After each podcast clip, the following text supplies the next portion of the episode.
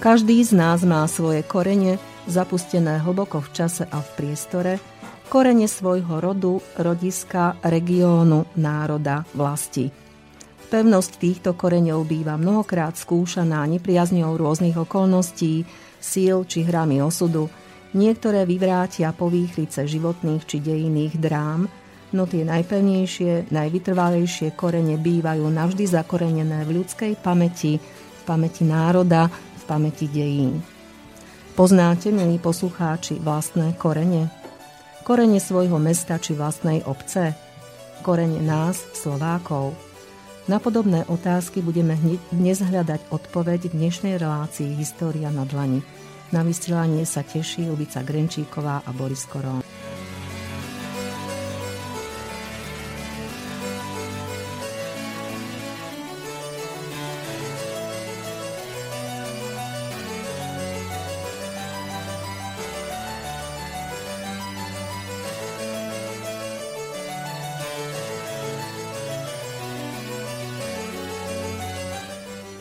Korene mesta pod zemou ukryté je názov dnešnej Histórie na dlani, ktorom budeme predstavovať aj zároveň rovnomennú výstavu s týmto názvom Korene mesta pod zemou ukryté, ktorá bola otvorená v Stredoslovenskom múzeu v Banskej Bystrici a ktorej autorom je aj náš dnešný host, pán doktor júdr. Magister Martin Kvietok, archeológ Stredoslovenského múzea v Banskej Bystrici.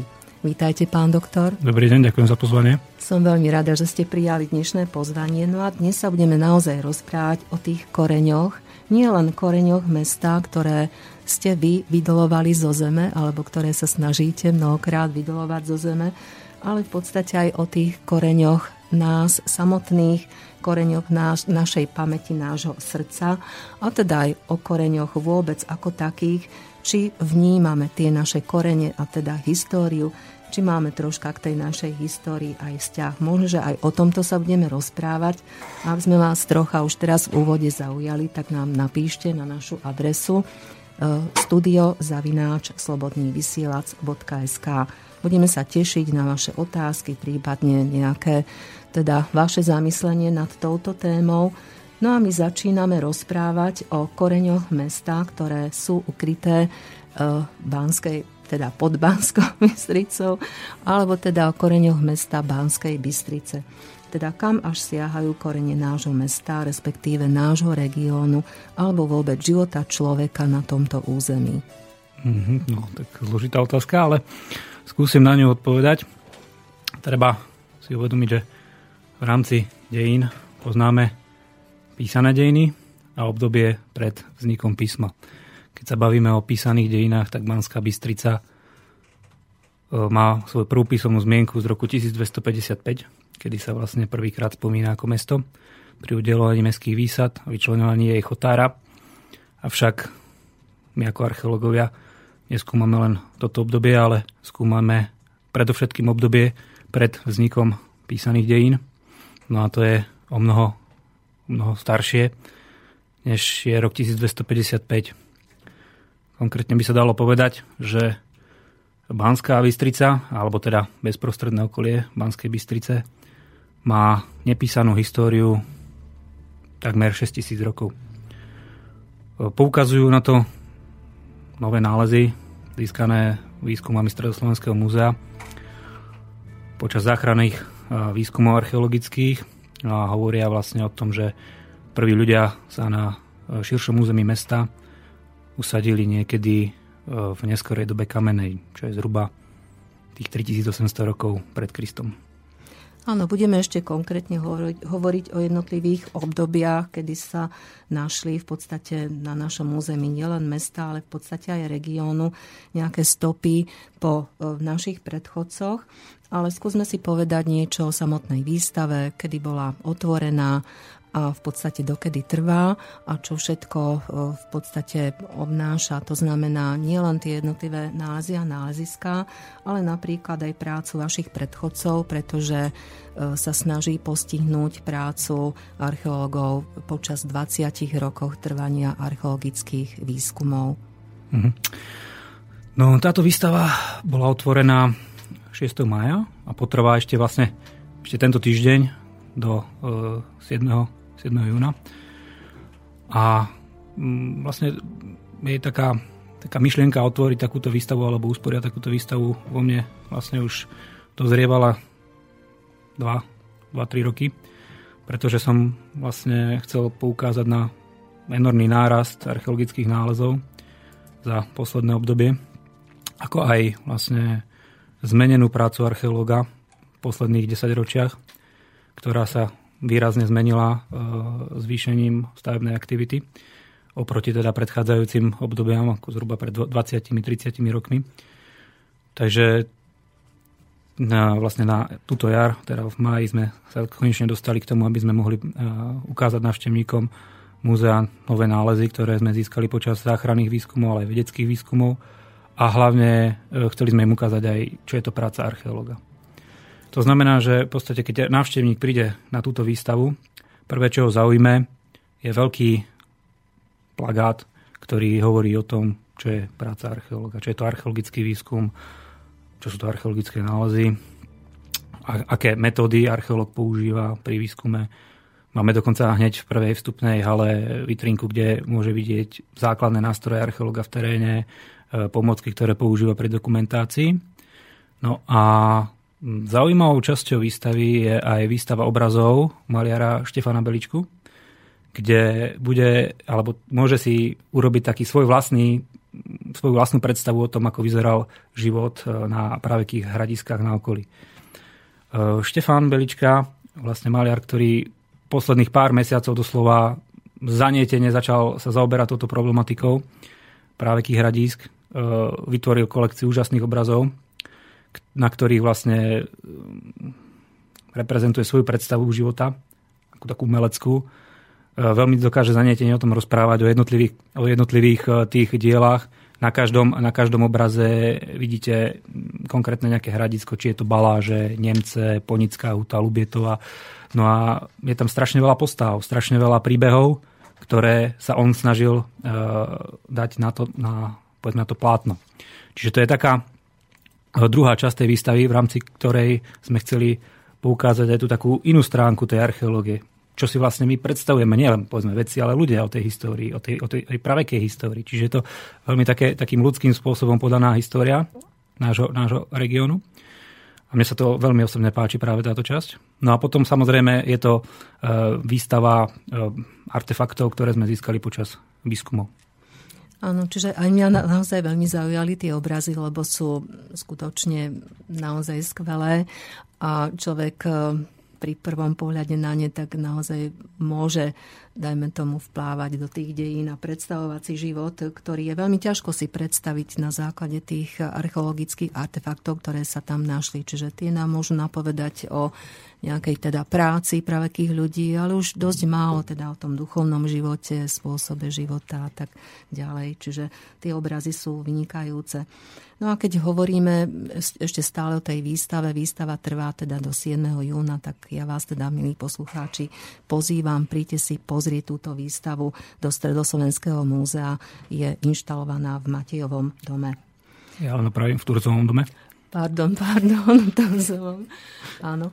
No a keď sme hovorili teda o tej práci archeológa, pretože vy prezentujete naozaj výsledky vašich výskumov, tak skúsme si povedať, aké metódy používa dnešná archeológia, pretože ľudia väčšinou, teda laici, majú predstavu, že archeológ je človek, ktorý kope v zemi a tam hľadá nejaké teda artefakty alebo nejaké nástroje, hocičo. Ale to je taká už dnes naozaj zastaraná predstava o práci archeológa, tak čo všetko obnáša v dnešnej modernej dobe, v 21. storočí práca archeológa, keď aj tá technika nám naozaj mnohom napomáha teda vašej práci. Tak v rámci výstavy skôr my prezentujeme takú novú časť tej archeológie, v podstate ktorá sa rozvíja posledných, dajme tomu, 30 rokov. A je to tzv. Nedeštruktívna archeológia. Je to dané tým, že vo veľkej časti spektra odborného sa predpokladá, že nálezy v polohe podzemov sú najlepšie chránené. To znamená, že snažiť sa do tých pôvodných nálezových súvislostí zasiahnuť čo najmenej, minimálne, pričom sa snažiť z ostatných možných prameňov súčasnými modernými metódami vyťažiť čo najviac. Ako ten archeológ vie, kde má kopať? Práve to je vlastne spektrum metód, ktoré sa vyvíjali za tých posledných 30 rokov. No a je tam dosť veľa vecí, ktoré nám krásne môžu napovedať, kde sa nachádzali nejaké veci, prípadne archeologické zaniknuté lokality sú. Začal by som v podstate takou skupinou metód, ktorým hovoríme diaľkový prieskum Zeme. To je v podstate prieskum, kedy vy sledujete zemský povrch z výšky. Rozlišujeme teda, povedzme, letecký prieskum z nízko letiaceho lietadla, kde teda v rámci preletu nad krajinou dokáže skúsený archeológ rozpoznať zaniknuté objekty. Tie sa vlastne rysujú či už v podobe nejakých vegetačných príznakov, prípadne nejakých škvrn v poraste. Je to dané tým, že proste vegetácia nejak reaguje na podmienky v pôde. No a či už tie pôdne podmienky zabezpečujú lepší rast, tam povedzme tam, kde je viac organických látok, tam sú vlastne tieto rastliny vyššie ako okolité rastlinky, alebo teda je tam tých látok menej, v prípade, ak sú tam nejaké kamenné murivá, tak vlastne tento porast je nižší. No a práve z diaľky práve tieto rozdiely krásne vidieť. To znamená, že vy keď preletíte, samozrejme dá sa to riešiť v konkrétnych obdobiach, predovšetkým je to práve teraz obdobie konca mája, začiatok júna, kedy v podstate práve pri obilninách sa to dá veľmi dobre sledovať. To je vlastne taká tá letecká archeológia, my hovoríme v podstate letecká archeológia, alebo v podstate na základe toho leteckého prieskumu archeológ postihuje vlastne veľmi, veľmi široký priestor. Samozrejme je to dané len, alebo je to možné len v otvorenej krajine. Veľmi ťažko sa táto letecká archeológia uskutočňuje v krajine pokrytej lesom, kde v podstate veľmi ťažko vy môžete vidieť nejaké štruktúry. Je to možné však v období, keď vlastne je nejaký ten vegetačný útlm, alebo v podstate v zime, kedy vy môžete, keď je samozrejme nie veľa snehu, alebo teda na skorú jar, môžete vidieť povedzme útvary, veľké opevnené hradby, valy, pravekých hradísk, mohyly, ktoré sú ukryté v listnatých lesoch. No a keď hľadom na to, že na tých stromoch nie je liste, tak vy krásne môžete práve v tomto období vidieť aj tieto antropogénne relikty aj v lesnej krajine. Do módy posledných pár rokov prišla aj vlastne nová metóda, ktoré hovoríme letecké skenovanie alebo lidar. To je proste skener umiestnený na vlastne podvozku lietadla, ktorý prelieta nad vymedzenou časťou krajiny a vlastne vysiela na zemský povrch určité mračno bodov a vlastne odrazom tých bodov naspäť do príjimača sa získavajú nejaké data, ktoré potom vlastne na základe následného spracovania môžeme pretransformovať do krásneho digitálneho modelu reliefu, kde vlastne vidíte všetky nerovnosti povrchu, všetky zásahy človeka do terénu. Práve v tejto našej oblasti, kde v podstate horskej oblasti, kde ten zásah bol dosť minimálny, keď to porovnávame povedzme s Podunajskou nížinou, kde máte v podstate kompletne kultúrnu krajinu zmenenú oproti predchádzajúcemu pravekému obdobiu, tak práve oblasť Nízkych Tatier, vysokohorskej oblasti, kde teda ten zásah človeka sa v podstate obmedzoval v podstate len na ťažbu alebo ťažbu rúd, ťažbu dreva. Takže v podstate je tu dosť veľa takýchto reliktov zachovaných, či už sú to staré cesty, hradiska, sú to povedzme mohyly, podobné veci, alebo teda stopy po tej banskej aktivite. Tá je veľmi dobre čitateľná práve na týchto leteckých snímkoch, alebo teda týchto skenoch leteckých. Samozrejme hovorím nie z vlastných skúseností, ale predovšetkým zo skúseností kolegov v cudzine, pretože u nás zatiaľ toto letecké skenovanie len v plienkach. Treba povedať, že je to veľmi finančne náročná záležitosť. Ale napríklad také krajiny ako Slovinsko, Poľsko, dokonca myslím, že aj Česká republika, majú takýmto spôsobom pokrytú veľkú časť územia. No a samozrejme na základe takých nejakých menších poplatkov samozrejme potom študenti alebo bádatelia môžu tieto konkrétne časti krajiny použiť pre svoju prácu. Tak dúfajme, že aj v budúcnosti Slovensko získa také nejaké financie a bude samozrejme dotované? Samozrejme, sú to pokusy cez nejaké grantové programy. Neviem, či to práve na Akadémii vied alebo na nejakých takýchto inštitúciách získať takéto zariadenie alebo nejaké univerzity a pokúsiť sa niečo takéto v rámci samozrejme obmedzeného nejakého priestoru zrealizovať. Je nejak vyčíslená hodnota, dajme tomu, hodinového takého letu? Treba povedať, že samotné ten let... ten v podstate nie je náročný, lebo v podstate už ten, povedzme, využívajú sa už nielen teda tie lietadlá, ale využívajú sa aj drony. V podstate samozrejme tie hexaportérie rôzneho kalibru, tie sa využívajú a ten keď si dáte povedzme do GPS-u radnic, tak vám on obletí tú presne vymedzenú zónu. To nie je nejako náročné časovo. Náročné časovo je samozrejme spracovanie tých údajov, ktoré potom vám vylezú z toho počítača, z toho skeneru, nejakým spôsobom odfiltrovať tú vegetáciu, nejakým spôsobom upraviť rôzne šumy. Čiže to zaberá strašne veľa hodín pracovných za počítačom, skrytej práce, a to je hlavne finančne náročné.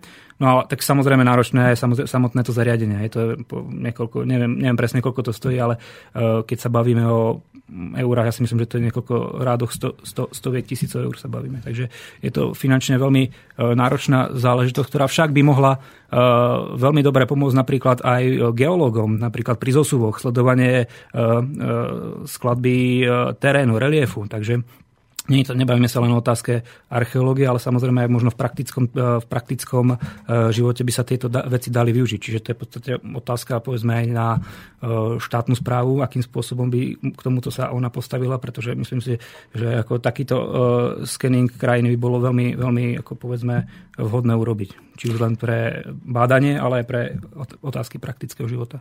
A sú archeológovia špecialisti, ktorí sa zaoberajú vyhodnocovaním týchto údajov, alebo to robia? Oni to skôr aj nie sú archeológovia, to sú skôr IT pracovníci, ktorí v podstate sú špecialisti na tieto kadejaké programy.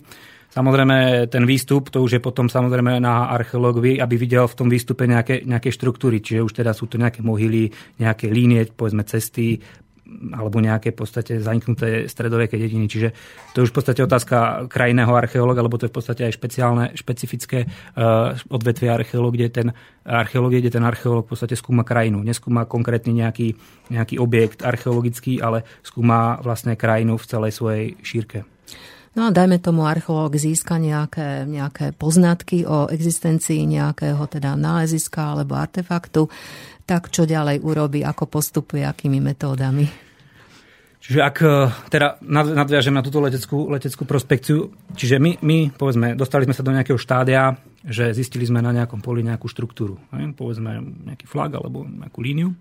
Samozrejme, my ju nevieme zadatovať podľa tejto leteckej. To zatiaľ tak ďaleko sme nedospeli. Nevieme ju zadatovať, čiže nastupuje tá klasická metóda. To znamená, že musíme nastúpiť do toho terénu a musíme nejakým spôsobom zistiť, o čo sa jedná. To znamená, už približne vieme zhruba, či je to nejaký sídliskový objekt, alebo je to, povedzme, hrob z tej štruktúry, ako sa to javí na tom snímku, ale samozrejme nevieme to zadatovať. To znamená, my musíme získať nejaké artefakty, ktoré nám pomôžu nejakým spôsobom datovať ten daný objekt. No a to sa samozrejme získava na základe archeologických priamých nálezov. A využívate aj nejaké geofyzikálne alebo chemické metódy výskumu? To je zase ďalšia vec v rámci už tej povrchovej archeológie. To znamená, že keď nastúpi teda ten archeológ do terénu, tak samozrejme väčšinou sa to javí, povedzme to pohorané pole alebo tá lúka nejakým spôsobom z toho terénu nedotknuté. To znamená, aby sme chceli, sú dva spôsoby, ako sa chceme pozrieť pod terén. Buď to teda vykopeme mechanicky za pomoci mechanizmu nejakého bagra s hladkou lyžicou, ale v podstate teda zastaralejšia metóda, alebo moderná, urobíme to nejakými týmito sondami? Práve týmito prístrojmi elektromagnetickými, odporovými, geofyzikálnymi, kde teda na základe či už odporovej metódy, to znamená nejakým spôsobom sa vysielajú impulzy do terénu pod povrch a vlastne na základe tých odoziev sa zistuje, či sú tam nejaké štruktúry, alebo je tá pôda povedzme kyprejšia, Na základe toho vlastne zistí človek nejakým spôsobom hĺbku tých objektov, zistí povedzme štruktúru, či sú tam nejaké pevné štruktúry, murivá, priebehy tých línií. Predovšetkým sa to využíva dobre v nejakých stavbách, či už to napríklad v rímskom limite, keď máte rímske tábory alebo takéto záležitosti, ktoré máte na otvorenej krajine, tak sa vám veľmi krásne ukážu nejaké štruktúry povedzme tých štvrtí, hej, povedzme toho antického mesta alebo povedzme hroby. Hej. Ukazujú sa práve v jednotlivých tých líniách tie hroby. Takže to je pri vlastne malom dá sa povedať fyzické námahe, možno geofyzici by ma opravili, ale pri takej malom zásahu pod terémy vieme už nejakú štruktúru, ktorú môžeme očakávať predtým, než my kopneme do zeme. No a samozrejme z týchto plánov, ktoré sa mi k nám dostanú, tak my ich môžeme vlastne skombinovať s tou leteckou snímkou, plus teda nejakým spôsobom ten geofyzikálny plán do toho dáme a vtedy sa my môžeme rozhodovať, že kde ideme kopať. Hej. To znamená, poviem príklad, hej. Máme nejaký objekt, povedzme murovaný, no a chceli by sme zistiť proste nejakú jeho fázy výstavby, tak nejaký skúsený archeológ proste povie, že vlastne tu by sa malo kopať, pretože tu môže byť prístavba, akým spôsobom sa položia tie sondy proste kolmo na murivu, aby sme videli, akým spôsobom boli zapustené, do akých vrstiev boli zapustené tie murivá.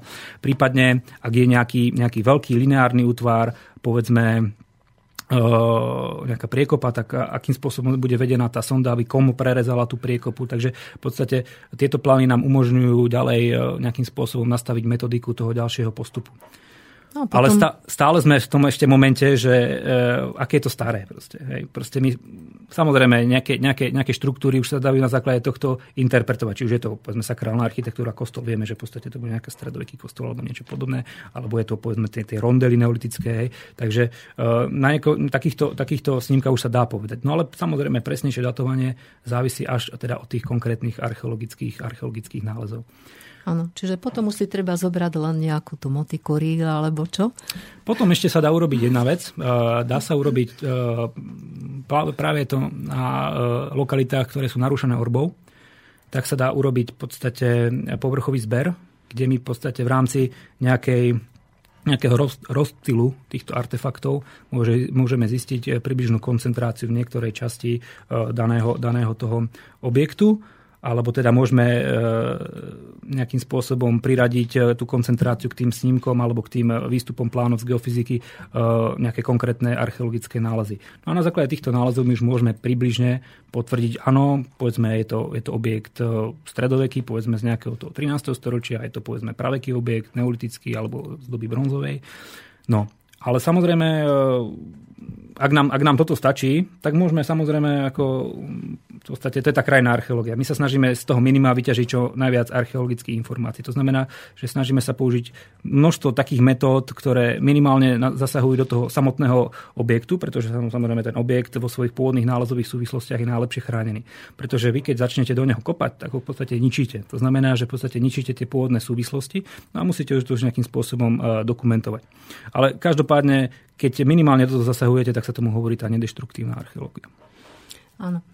Čiže v rámci tej deštruktívnej archeológie už potom nastupujú naozaj tie tradičné náčinia, ktoré... Ale stále v podstate bavíme sa o tom minimálnom zásahu. To znamená, aj keď proste príde vedec nejaký na nejakú lokalitu, tak neurobí to, že proste bude sa snažiť vykopať všetko. Hej. Bude sa snažiť proste urobiť nejaké zmysluplné sondy, ktoré mu čo najviac povedia o danej lokalite. Povedzme, keď je to nejaké hradisko, tak sa snaží zdokumentovať fázy opevnenia, kedy bolo opevnenie vystavané, pretože samozrejme, keď máte nejakú lokalitu neopevnenú, opevnenú, tak je to rozdiel. Či už v podstate z nejakého spoločenského hľadiska alebo z nejakého strategického vojenského hľadiska, tak sú tie dve lokality rozdielne. To znamená, že snažíme sa, nevykopávame v podstate celú plochu hradiska, ale snažíme sa vykopať len určitú časť toho opevnenia, aby sme zistili zhruba, v ktorom období bolo to opevnenie postavené. Čiže v podstate aj tá logika toho výskumu nie je to vykopať všetko, ale nejakým zmysluplným spôsobom sa pustiť do tej lokality takým spôsobom, aby sme zistili čo najviac pri minimálnom zásahu. Áno, takže toto sme si v podstate urobili taký malý exkurs do práce archeológa a v nasledujúcom vstupe po prestávke budeme hovoriť už aj konkrétne o výstave Korene mesta pod zemou ukryté. Obzorem zní, píseň havraní, ohnie pohasnou, Slyš, pane náš, zas přijde nový den, krví potřísněn, Bože sílu máš, snad přežijem dnes, ó pane náš. Amen, požehnej, víru v nás zachovej, pro ní den se být vždy, víš, pane náš, smrt není na prodej, modlitbou Otče náš, ať přisouzeno nám je žít.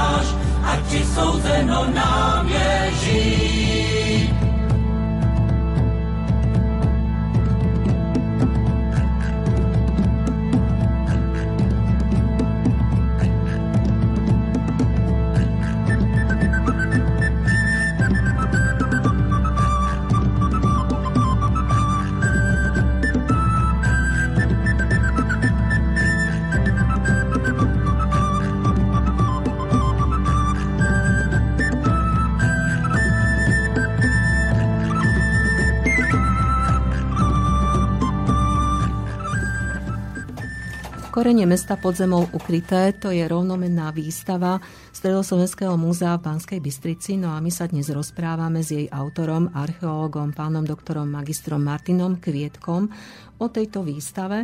Takže povedzme si teraz aj o predchádzajúcich vašich kolegoch, ktorí v podstate takisto majú podiel na záchranných prácach alebo na jednotlivých archeologických výskumoch. Takže čo konkrétne, ktorí, dajme tomu, vaši kolegovia predchádzajúci sa zúčastnili, akým podielom v podstate aj na tejto výstave a čo všetko bolo v rámci ich záujmu archeologickej práce? Tak nemôžem nespomenúť prvého archeológa, ktorý pracoval v Stredoslovenskom múzeu, ktorým bol profesor Gejza Balaša. V podstate taký, dá sa povedať, priekopník na poli archeológie regionálnej, čo sa týka Stredoslovenského kraja vtedejšieho. Profesor Balaša uskutočnil množstvo záchranných akcií, vlastne, ktoré prebiehali niekedy v 50. a začiatkom 60. rokov. On sa predovšetkým sústreďoval na tie južnejšie časti kraja, aj, povedzme, okresy Lučenec, Rímavská Sobota. V podstate práve táto južná oblasť Stredného Slovenska vydávala množstvo úžasných nálezov v tom čase, v podstate od neolitu až po Slovanov, stredovek. Čiže on položil, dá sa povedať, ak nie úplný základ, lebo samozrejme už z predchádzajúceho obdobia tu boli nejaké samozrejme nálezy, avšak neboli odborne získané, ale položil taký základ tej odbornej práce archeológa v Stredoslovenskom múzeu. On je známy predovšetkým tým svojím výskumom vo Zvolene Balkáne, kde bolo preskúmané jedno z najväčších pohrebísk lužickej kultúry na území Slovenska. No a samozrejme tiež vydal dielko práve k stredného Slovenska. V podstate dá sa povedať dodnes neprekonané dielo, pretože vlastne v tom čase sústredil zo všetkých období vtedy dostupné jemu nálezy z tejto oblasti. No a možno snáď by si aj zaslúžilo nejakú reedíciu toto dielko venovanú jeho pamiatke. Uvidíme, akým spôsobom sa k tomu postavia, a nielen ja, ale aj kolegovia z regiónu, či sa nám podarí nejakým spôsobom nadviazať na jeho prácu nejakú v podstate druhé vydanie alebo reedíciu, ktorá by sa samozrejme o mnoho obšírnejšie a o mnoho nejakým spôsobom modernejšie doplnila toto samozrejme dodnes veľmi, veľmi citované dielo. Vlastne po ňom istý čas v múzeu nepracovali archeológovia. V podstate až koncom 70. rokov nastupuje do múzea doktorka Marta Macelová. No ako vlastne ona bola zameraná na ten raný stredovek a jej vlastne počiatky práce v Stredoslovenskom múzeu sú zamerané na výskum Slovanov vo Zvolenskej kotline. Realizovala veľké výskumy na slovanskom sídlisku na Sliači Rybároch, no a potom na slovanskom hradisku v Zvolene Môčovej. To boli v podstate také základné výskumy v súčasnosti, teda, ktoré sú citované a položili nejakú takú dá sa povedať, základ o bádaní o ranom stredoveku na území či už Zvolenskej kotliny, ale aj celkovo v oblasti horských oblastí stredného Slovenska. No a postupne vlastne ona prechádzala tak, ako bolo teda, hovorím, v posledných tých 30 rokoch nastupuje do popredia otázka záchrannej archeológie, tak vlastne aj pani doktorka Macelová sa preorientovala na tú teda záchrannú archeológiu, pričom najvýznamnejším vlastne výskumom bol výskum areálu Mestského hradu v Banskej Bystrici, no a výskum Mešťanského domu na námestí SMP číslo popisné 3 a číslo popisné 1. Tam boli vlastne v rámci týchto troch výskumov získala vlastne, ako dá sa povedať, základnú materiálnu kolekciu stredovekých nálezov z mesta, na základe my, ktorej vlastne ďalej vychádzame, či už pri typológii stredovekej keramiky, typológii kachlíc. Čiže táto zbierka tvorí nejaký základ vedeckého bádania o archeológii stredoveku na území mesta Banská Bystrica. Po doktorke Macelovej prišiel v roku 2006 do múzea kolega magister Jano Zachár, v podstate chlapec v mojom veku, a on samozrejme nabehol už konkrétne na tú záchrannú archeológiu, dá sa povedať 100%. Väčšie gro vlastne jeho výskumov bola záchranná archeológia, ktorá vlastne vyvolaná stavebnou aktivitou na území mesta. No a teda predovšetkým tú historickú zástavbu na mestských parcelách. To je také gro výskumov v Banskej Bystrici. No a tiež samozrejme zaoberal sa počas vlastne svojej činnosti predovšetkým kachlicami. Tam treba povedať, že Banská Bystrica je samozrejme mesto, ktoré je známe v stredoveku produkciou práve kachlíc, takže v veľkej časti akcií v rámci mesta nachádzame práve zbytky, pozostatky po kachľových peciach, takže je to len logické, že v podstate ľudia, ktorí pracujú v Stredoslovenskom múzeu archeológie, sa práve venujú tejto problematike. A samozrejme, ako po mojom nástupe v roku 2011 tiež som sa začal v podstate venovať záchrannej archeológii. Opäť realizujeme výskumy v rámci mesta, ale aj v širšej oblasti Stredoslovenského, Banskobystrického kraja. Takže opäť je to práca v podstate pri zachraňovaní pamiatok. No a samozrejme okrem toho sa snažíme aj nejaké vedecké výskumy zamerané predovšetkým na baníctvo, Montánu. Rozbiehame projekty v rámci montánnej archeológie, najmä čo sa týka Starohorských vrchov, Staré hory, Špania Dolina, Piesky, oblasť Ľubietovej. A samozrejme potom je to aj dokumentácia práve tých pravekých hradíc, o ktorých sme sa bavili, keď sme hovorili o obrazoch Štefana Beličku, ktoré sú typickým reprezentantom toho pravekého osídlenia tu v týchto horských oblastiach. Čiže už je to mladšia neskorá doba bronzová, staršia doba železná, obdobie doby latenskej, teda keltov. Čiže zameriavame sa aj na výskum týchto lokalít. No a vlastne práve z tejto širokej palety. Vlastne v podstate bavíme sa od obdobia, od pôsobenia doktorky Macelovej cez kolegu Jana Zachára až po mňa sú na výstave prezentované archeologické nálezy. Áno, čiže ešte raz spomeniem, že našim hostom je pán doktor Martin Kvietok, archeológ Stredoslovenského múzea v Banskej Bystrici. No ak máte nejaké otázky, nech sa páči, tak nám napíšte na adresu studio@slobodnyvysielac.sk. No a ja takisto pozývam, milí poslucháči, aby ste sa prišli pozrieť na túto výstavu Korene mesta pod zemou ukryté, pretože naozaj je výsledkom dlhoročnej práce archeológov a podáva naozaj nádherné, dá sa povedať, nálezy z rôznych nálezísk v okolí, teda nie len samotného mesta, ale aj samotného regiónu. Takže budeme sa teraz baviť alebo rozprávať o jednotlivých obdobiach, ktoré táto výstava v podstate postihuje.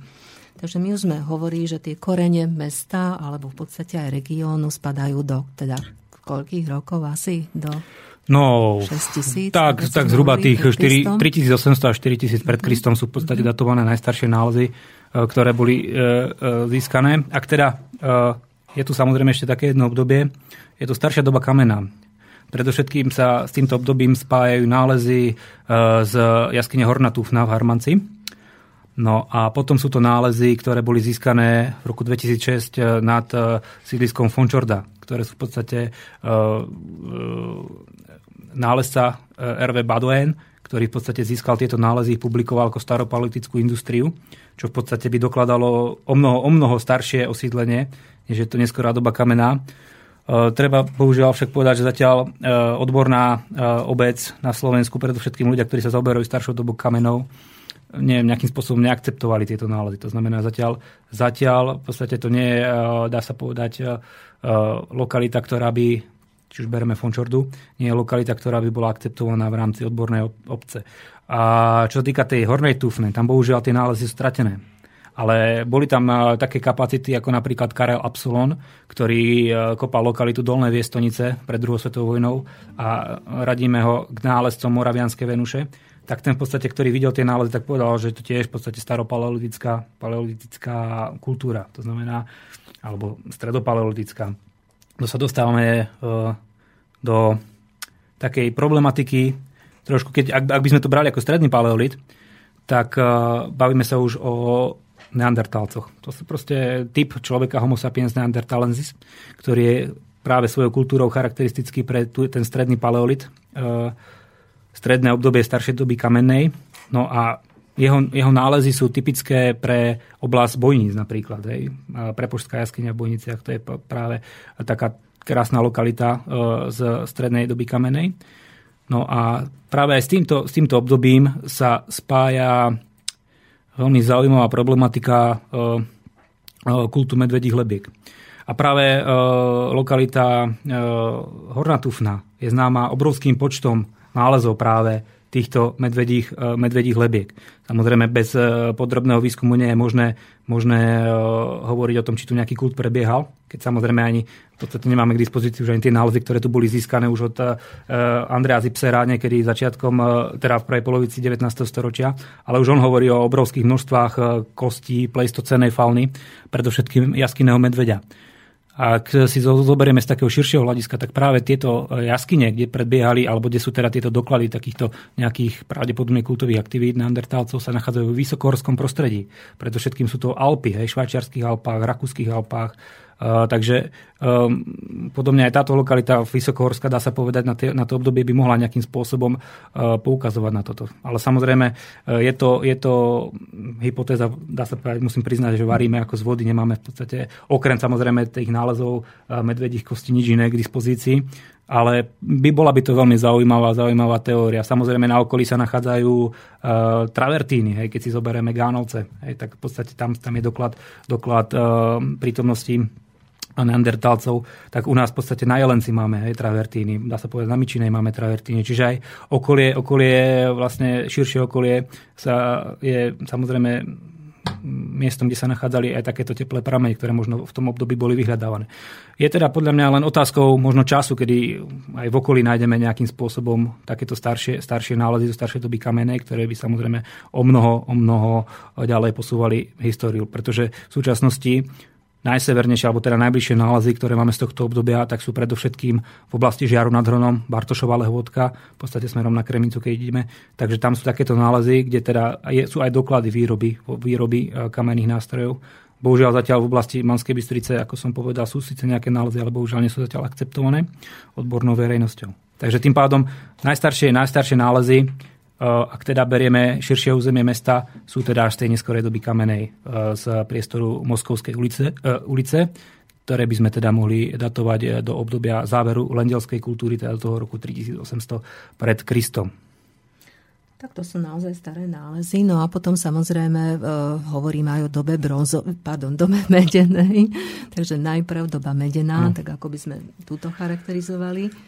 Tu by sme tak mohli nadviazať vlastne na to, že v podstate to je obdobie, my tomu samozrejme hovoríme, odborníci slovenskí hovoria tomu neskorá doba kamená, ale niekde v podstate v širšej Európe sa hovorí sa mu to aj chalkolid, alebo v podstate doba medená. Je to dané tým, že v tomto období ľudia prvýkrát v širšom meradle začínajú využívať nový kov a je to práve meď. Ak teda nehovoríme o nejakých nejednoznačných pokusoch spracovávať meď alebo iné drahé kovy ako zlato v staršom období, tak práve neskorá doba kamená, ten záver lendelskej kultúry je teda obdobím, kedy sa objavuje vlastne na našom území, teda Slovenska, v širšom meradle meď. No a tým pádom naša oblasť, práve oblasť Banskej Bystrice, ktorá je extrémne bohatá na rudy medi, sa musela dostať aj do pozornosti vtedajších vlastne obyvateľov, prvých prospektorov, pretože musela sa vlastne stať takým tým hospodárskym zázemím pre široké komunity, ktoré sa zaoberali, ak nie ťažbou, tak minimálne zberom, spracovaním rudy a jej distribúciou. No a práve možno k takejto skupine prospektorov patrí aj ľudia, ktorí pozostatky ktorých sídliska sme našli na Moskovskej ulici. Tam treba povedať, že samozrejme v tomto období veľkú časť tvorila ešte stále kamenná industria štiepana a predovšetkým industria silicitová. No a aj práve tá Moskovská je v blízkosti zdroja suroviny, ktorá je vlastne celá tá oblasť Pršian, Kremenia, jaskyňa, celá tá oblasť je pokrytá vlastne žilami silicitovými, kde teda bola kvalitná surovina na výrobu kamenných nástrojov. Máme doložený vlastne celý proces na tom sídlisku od vlastne jadier až po konkrétne čepele. No ale samozrejme objavujú sa tam aj drobné hrudky medi, ktoré by už teda teoreticky mohli poukazovať na prvé pokusy stavbou a spracovaním primitívnym nejakej medi. No a v tejto súvislosti musíme spomenúť pre všetkým asi Španiu dolinu, pretože ako sme sa mohli dočítať aj na výstave, tak vlastne Špania dolina je lokalita, v ktorej sa uskutočnila naozaj najstaršia ťažba medi u nás na Slovensku. Môžeme to takto reprodukovať? Treba povedať, že na Španiej doline máme doklady, priame doklady o prítomnosti ľudí. Nemáme doklady zatiaľ o ťažbe. Samozrejme je to asi podľa mňa otázka krátkeho času, kedy získame aj doklady, priame doklady o ťažbe. Ale v období, o ktorom sa bavíme, teda tých zhruba 3800 rokov pred Kristom, tak ľudia boli na pieskoch. Na Španiej doline, bavíme sa o Španiej doline pieskoch konkrétne. A bolo to dané tým, že práve v tejto lokalite žili, alebo teda rudy, žili medených rúd, vystupovali na povrch. Takže boli veľmi ľahko získateľné. To znamená, že ten človek, ktorý v tom čase prišiel do tohto prostredia, mohol veľmi ľahko získať významné teda kvantum, alebo teda množstvo medí na ďalšiu distribúciu. Takže práve možno preto si vybrali túto lokalitu. No ale posledné vlastne také nálezy hovoria o tom, že nie len Špania Dolina, ale pravdepodobne aj Ľubietová a pravdepodobne aj Poniky. Boli už v tomto čase nejakým spôsobom v zornom poli práve akých prospektorov, kde teda sa snažili získať nejakým spôsobom tento nový kov. To znamená, že veľmi rýchlo ľudia prišli na to, že tu sa dá získať veľmi ľahko strategická surovina a môže vlastne fungovať na ďalšiu distribúciu. To znamená, že práve v tomto období začína teda, dalo by sa povedať, že začínajú tie práve dejiny, pred nepísané dejiny tohto regiónu. Áno, a v podstate sem spadajú aj doklady najstaršej metalurgie.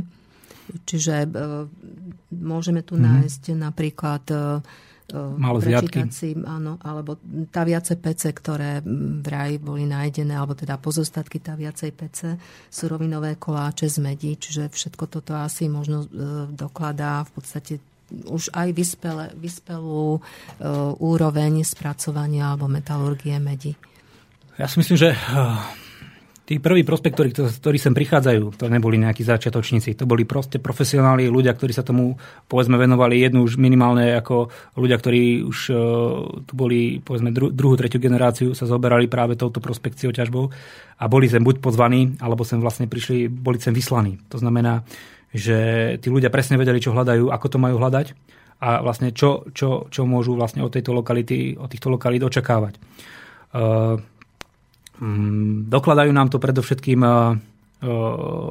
vlastne keramika ľudanickej kultúry alebo teda skupiny, ktorá hovorí vlastne o nejakom konkrétnom období, kedy sem prichádzajú. Hovoria nám o tom široké spektrum drobných zliadkov, drobných malinkých zliadkov, ktoré sa nachádzajú v celej oblasti. Či už bereme Staré hory, Starohorské vrchy, Španiu dolinu, oblasť povedzme Moštenice, oblasť Ľubietovej. Je problém samozrejme s týmito zliadkami zaradiť ich do konkrétneho obdobia, ale treba, keď bereme tú prvotnú stavbu, to znamená v tých primitívnych kupolovitých pieckach, alebo najstaršia stavba, ešte, ktoré sú vyobrazené povedzme na tých egyptských hieroglyfoch. To je vlastne fúkanie trúbkami do malej jamky, kde sa v podstate tavilo malé kúsky medí. Čiže tie prvé pokusy stavby boli veľmi primitívne a samozrejme nemohli vytaviť väčšie kusy medí, ako tomu vidíme povedzme už v mladšej dobe bronzovej, alebo je to povedzme už ten stredovek, kde sú už v podstate veľké, obrovské ingoty. Takže práve tie malé zliadky, respektíve malé kúsky medí môžu hovoriť o tej prvej stavbe nepriamo. Bohužiaľ nejaké konkrétne priame doklady, že by nejakú pec sme našli alebo nejaký podobný artefakt zatiaľ chýba. Je to možno dané tým, že v podstate zatiaľ sa nám nepodarilo nejakým spôsobom preskúmať tu na väčšie sídlisko, ktoré by bolo z tohto obdobia. Samozrejme, máme tu doklady ako kamenné podložky, kamenné mláty, ktoré by mohli vlastne, a nie že mohli, ale samozrejme poukazujú na to spracovanie a drvenie medí alebo rudy. Takže všetky tieto veci sú ako neklamným dokladom, že sme na správnej ceste nájsť v podstate to práve miesto, kde sa vlastným spôsobom nejakým spracovávala meď.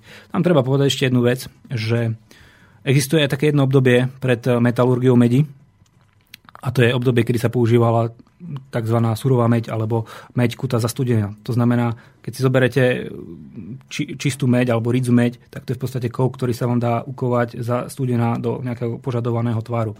To znamená, že nejaké primitívne, nejaké drobné šperky alebo nejaké nástroje jednoduché z medi, tak sa dali vykovať bez použitia metalurgie.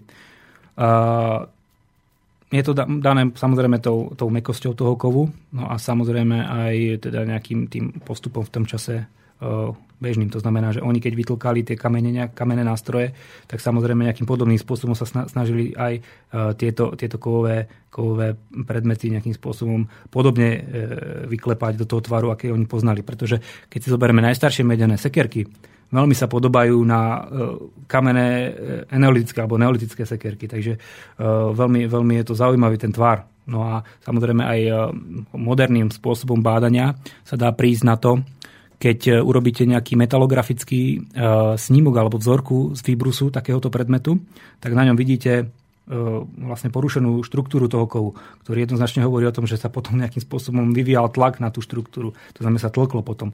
Takže hovorí sa tomu cold hammered copper po anglicky, to znamená zastudená, vytlkaná meď, dalo by sa povedať. A takýmto spôsobom sa používajú vlastne v najstaršom období aj prvé medené predmety. Dalo by sa povedať, jedným takým príkladom máme z veľmi vzdialených končín príklad z poloostrova Kevenau, ktorý je pri Hornom jazere v americkom štáte Michigan, kde teda máme civilizáciu domorodých vlastne obyvateľov, ktorá nepoznala metalurgiu, ale už používala veľmi podobné kamenné mlaty, ktoré sa používajú aj na Španej doline, a dokonca používala aj medené hroty, ktoré boli takýmto spôsobom upravované do teda požadovaných tvarov. Ale je to v podstate úplne civilizácia na druhom, dá sa povedať, na druhom konci sveta, ktorá v podstate používala rovnakú technológiu, ako používali, povedzme, tí prví prospektori v týchto horách. Áno. A tie surovinové koláče, ktoré teda sa zachovali, teda medené surovinové koláče, tie sú dokladom tej taviacej činnosti však a slúžili ako nejaké polotovary, ktoré sa potom nejakým spôsobom s nimi obchodovalo a slúžili potom na ďalšie spracovanie nejakých už toho konečného výsledku nejakého nástroja medeného, áno? Tak to súviselo vlastne s dobou práce. To znamená, že práve obdobie neskorej doby kamenej je charakterizované vlastne vyčlenením sa novej zložky produktívneho obyvateľstva, ktorou boli vlastne metalurgovia. To boli ľudia, ktorí sa zaoberali čisto spracovaním medí, jej stavbou, prípadne odlievaním nových tvárov. A samozrejme, neboli to ľudia, ktorí si samozrejme zaobstarávali obživu. Na to boli zase ďalší ľudia, čiže to proste to klasické delenie, deľba práce. No a hovorím, že v tejto oblasti, aj vzhľadom na prírodné prostredie, ktoré tu fungovalo, tak s veľkou pravdepodobnosťou tu fungovali takéto komunity rozdelené, ktoré buď už nejakým pasinkárstvom, pravdepodobne chov nejakého dobytka alebo oviec, robil nejakú podpornú aktivitu práve pre tieto komunity, ktoré v horách ťažili meď a zaoberali sa aj distribúciou. No a samozrejme produktom sú tieto polotovary, ktoré samozrejme slúžia na ďalší export. To je zase ďalšia skupina ľudí, deľba práce, obchodníci, distribútéri, ktorí sa zaoberajú len práve týmto. To znamená získavaním a distribúciou, obchodovaním s takýmito vecami, ktoré samozrejme potom už boli na nejakom konkrétnom, či už nejakom centrálnom mieste predávané alebo vymieňané za nejaké ďalšie produkty, či už povedzme potraviny alebo nejaké ďalšie veci. Ja viem, že vy ste sa aj v rámci Banického bratstva Herengrund v Španej doline pokúšali postaviť si nejakú takú taviacu pec, aj v podstate zistiť, či naozaj takýmto spôsobom sa mohla tá meď taviť. Tak podarilo sa vám to, alebo ako pokročil tento váš pokus k takému výsledku? Tak podarilo sa na základe takých tých analógií z zahraničia sa nám podarilo postaviť model pece. Podarilo sa nám ho aj nejakým spôsobom spojazniť na základe tých tradičných techník, či už sú to mechy alebo hlinené dýzy. Ale zatiaľ ten proces, to povedzme, tej konkrétnej stavby rudy, zatiaľ naň prichádzame. To znamená, že v súčasnosti robíme aktivity už v podstate spolotovarov medených. To znamená, že tie sa pretavujú a vlastne z nich sa vytavujú nové predmety. Ale taktiež, ako myslím si, že aj v pôvodnom období, ak sa teda bavíme, je to hlavne typické pre tú bronzovú, ale možno už aj v tej dobe medenej samozrejme takéto aktivity mohli prebiehať, to znamená recyklácia musela fungovať aj v tomto období. Čiže momentálne my recyklujeme, netavíme akože tie pôvodné rudy, ale je otázka času, kedy náš člen, nášho bratstva Jožko Dráb príde na spôsob, akým spôsobom priamo z tej medenej rudy získať tú zložku, tú čistú meď. Ja som v časti výstavy, ktorá je venovaná práve tejto dobe medenej, našla jeden taký vzácny, podľa mňa, artefakt. Je to medená sekera s krížovým ostrím spod koníc z neskorej doby, čiže kamenej, z doby medenej, z 4. tisícročia pred našim letopočtom. Je to naozaj taký vzácny nález, táto medená sekerka? Čo sa týka tejto oblasti, tak my vieme z literatúry od pani profesorky Novotnej, ktorá sa touto problematikou venuje v podstate od 50. rokov práve keď stavby medí a je v podstate jedným z popredných európskych odborníkov na túto problematiku. Tak od nej vlastne máme spektrum týchto neskoro teda týchto sekier z krížovej mostry z neskorej doby kamenej. A vieme, že nebolo to typický artefakt. Bolo ich len niekoľko. Práve z horských oblastí Slovenska máme práve tieto príklady. Oblasť Handlovej. Hej, práve tá je bohatá na tieto predmety. Z priestoru Liptova máme nejaké veci z Turca. Ale vieme, že aj z Banskej Bystrice niekedy v 19. storočí bola takýto predmet distribuovaný do Naturhistorische Muzeum vo Viedni. Takže je to druhý predmet z okolia, ktorý mali sme možnosť dokumentovať. Bol nájdený pred niekoľkými rokmi práve v Chotári pod Koníc. A práve bol nájdený v blízkosti podobného medeného zliadku, aký sa našiel v Handlovej, kde boli takéto sekery spolu nájdené aj s týmto zliadkom. Takže je to veľmi, veľmi, veľmi podobné nálezové súvislosti, ktoré samozrejme hovoria o tom, že v tomto období sa do tohto prostredia dostávajú ľudia s veľmi vyspelou, ak nie teda metalurgiou, ale veľmi vyspelou technológiou spracovania toho finálneho výrobku. Osobne ja si myslím, že práve táto sekera bola robená nejakým spôsobom, ako sme sa tu bavili o nejakým vytlkaním. Osobne si myslím, že ona skôr bola odliatá do nejakého takého neformného tvaru, nejakého obdĺžnika perforovaného a až následne ona bola vytlčená do toho takého požadovaného tvaru. Zatiaľ sa nám aj v širšom spektre nejakého geografickom Európy nepodarilo nájsť taký, povedzme, odlievaciu formu na tento predmet aj z tohto obdobia. Ale vieme, že veľká koncentrácia týchto predmetov je v Hornom Potisí. V oblasti juhovýchodného Slovenska a severovýchodného Maďarska. Tam je v podstate najväčšia koncentrácia týchto predmetov, týchto sekeriek. No a vlastne odtiaľto sa nejakým spôsobom rozširuje distribúcia, ani nie distribúcia, ale vlastne od tohto jadra sa v podstate ten počet nálezov redne. To znamená, že je dosť predpoklad, že práve niekde z tejto oblasti prišli tí prospektori. Takže je možné, že práve z oblasti či už ak sa bavíme o nejakom Sedmohradsku, alebo práve tejto oblasti, kde sa tiež vyskytujú medené rudy, nejaký takýto prospektori prišli aj do našich končín, kde založili tú tradíciu ťažby medí. No, čiže teraz by sme si urobili krátku prestávku, aby si náš host oddychol, no a potom budeme pokračovať dobou bronzovou.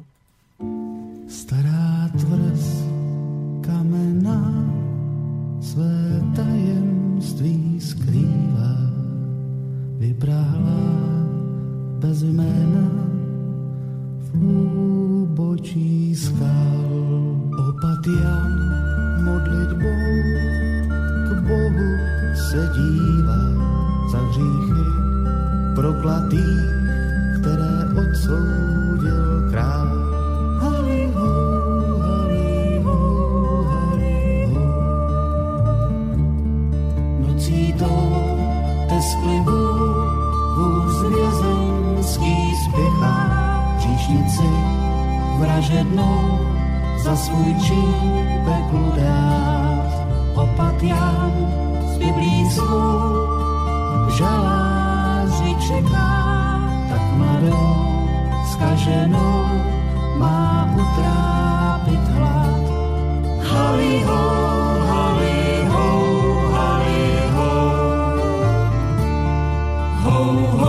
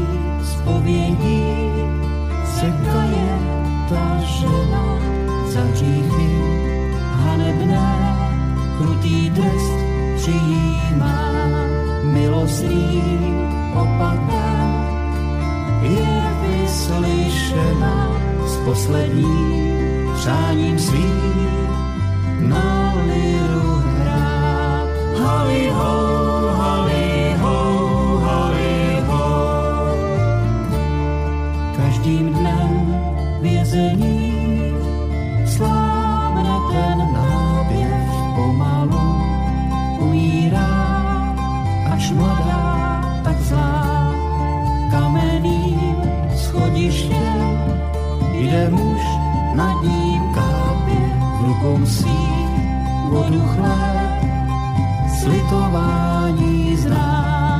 Halihó, halihó, halihó, ho, ho, píseň zní, ho, ho, je poslední, ho, la, la, la, la, la, la, halihó, dám, halihó. Klíčem Jan otevřel zámky kovaných bříží, že mě té bezbožné život její si přál. Okovem omráčen, ruce na svatém kříži, s růžencem tajemství si do hrobu vzdal. Halihó, halihó,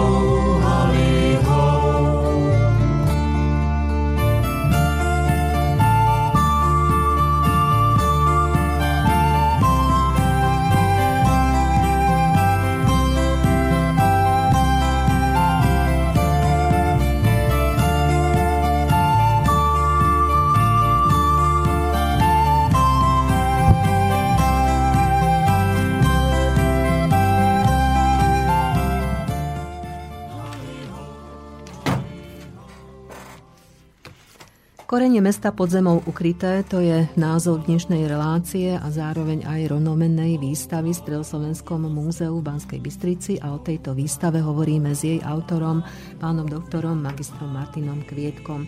My sme spomínali nálezy z tej najstaršej doby, teda z najstaršej doby kamennej, z doby medenej. No a mohli by sme sa presunúť do doby bronzovej, pretože ako vieme, tak meď samotná je veľmi mäkká, takže sa začala používať so zliatinou alebo v rámci zliatine s meďou. Takže doba bronzová, ďalšie jedno z významných období a dejinách, teda pravekých dejinách nielen Slovenska. Takže čo z doby bronzovej môže ponúknuť vaša výstava, pán Kvietok? Tak ako ste povedali, doba bronzová je ďalší civilizačný stupeň v dejinách ľudstva, kedy sa objavuje nový kov. Samozrejme, meď ako civilizačný stupeň samozrejme tvorila jedno obdobie historické, avšak ľudia veľmi rýchlo na to, že spektrum medených predmetov sa dá veľmi ťažko využiť v praktickom živote. To znamená, meď je mäkká. S meďou veľmi ťažko sa dá nejakým spôsobom reálne pracovať s nejakými takýmito poľnohospodárskymi náradiami, drevorúbačskými náradiami. Takže hľadali samozrejme nejaké nové technológie. No a vlastne novinkou bolo objavenie bronzu, ktoré je v podstate bronz je zliatina medi a cínu. Vlastne 95% zhruba je tam meď a 5% je cín alebo arzén alebo nejaké podobné ďalšie prísady, ktoré vlastne tvrdia ten kov. Čiže to je vlastne nový civilizačný objav, ktorý posúva ľudstvo do ďalšej úrovne, pretože vlastne tie nástroje z takéhoto tvrdšieho kovu už mohli byť používané aj na nejakom reálnom živote. A tu treba povedať, že opäť oblasť hôr Stredného Slovenska, okolie Banskej Bystrice. Opäť aj v rámci tejto civilizácie malo čo podnúknuť. Opäť je to teda tá meď. Oblasť Slovenska bohužiaľ nie je taká bohatá na cín, ako sú susedné oblasti. Samozrejme, nejaké ložiska, povedzme kasiteritu, ktorého sa ten cín získava, sa nachádzajú na Slovensku, avšak sú to len minimálne množstva, ktoré sa v tom čase dali získať. Z veľkej časti sa uvažuje teda o oblasti Krušných hôr, kde teda sú veľké ložiská cínové, že boli distribuované sem. To je dosť ďaleko. No ale treba povedať, že ten obchod diaľkový fungoval. Máte v podstate veci, ktoré by sa dali povedme spojiť s Balkánom. Čiže na Balkán sa dá takisto ako do Čiech dostať. Takže ďalkový obchod jantár, keď si zoberete, obchodovalo sa s jantárom. Čiže to sú veci, ktoré boli predmetom diaľkového obchodu. Takže opäť aj cín bol predmet, ktorý fungoval v rámci diaľkového obchodu. A je teda otázkou práve tejto metalurgie, alebo teda archeometalurgie, zistiť pôvod týchto vecí. Dalo by sa samozrejme hovoriť v pri nejakom rozbore týchto zliatín o nejakých pôvodoch. Samozrejme, dosť zložite sa to hovorí, lebo hovorím, v tomto období už fungovala aj recyklácia. To znamená, že vy ste mohli pri recyklovaní predmetu nahádzať do tauby proste predmety vyrobené z rôznych regiónov. Takže ten výsledok je veľmi zmetočný. Samozrejme, dalo by sa to pri náleze nejakých práve takýchto rúd cínových na nejakom sídlisku pred ich použitím v stavbe by sa dalo určiť presne, odkiaľ teda ten cín pochádza. Takže je to dosť zložité, ale vráťme sa teda k obdobiu. Doba bronzová zhruba začína niekedy na našom území 2200-2000 pred našim letopočtom, pred Kristom. A práve tá staršia doba bronzová je charakteristická veľkými opevnenými osadami, obchodnými centrami, kde sa teda dochádzalo aj práve k metalurgii bronzu, k počiatkom tejto metalurgie bronzu, k obchodovaniu s ňou. No a práve takýto nález tu na okolí chýba. Najbližším náleziskom je lokalita Vrable Fidvár, kde teda niekoľko rokov prebieha intenzívny výskum kolegov pod vedením profesora Bátoru. No a práve na tomto výskume sa podieľajú aj kolegovia z Nemecka, ktorí tento rok by mali začať výskum na Špania Doliny pieskoch, zameraný na identifikáciu pravekej ťažby medí. Možno snáď aj zo staršej doby bronzovej by sa zišlo niečo podobné nájsť, pretože existuje taký v podstate predpoklad, alebo môj taký názor je, že práve táto oblasť požitavia, respektíve táto osada vo Vrábloch mohla veľmi, veľmi dobre nejakým spôsobom obhospodarovať aj tieto oblasti, ktoré sa nachádzajú tu v oblasti na Pohroni. Samozrejme, otázka, ak by sa v budúcnosti niečo podobné našlo aj v tomto prostredí, avšak ja si zatiaľ nie som práve moc nadšený, alebo som skôr skeptický, že by sa nejaká takáto osada aj tu v okolí mohla nájsť, pretože to, povedzme, ten spôsob života alebo to hospodárstvo v tom čase bolo trošku ináč nastavené, ako to bolo, povedzme, v mladšej dobe bronzovej, lužickej kultúre. Takže zatiaľ nám tieto nálezy zo staršej doby bronzovej chýbajú.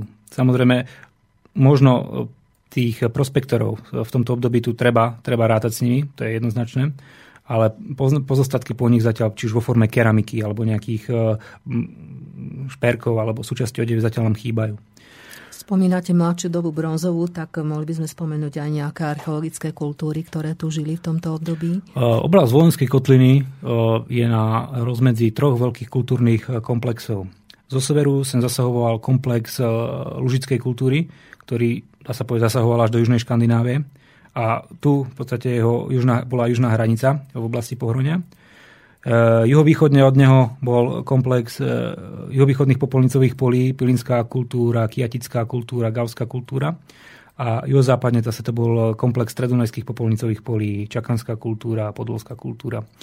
No a práve v tejto oblasti Zvolenskej kotliny, alebo teda ešte trošku juhozápadne od stredného Pohronia, dochádza ku stretu všetkých týchto kultúrnych komplexov.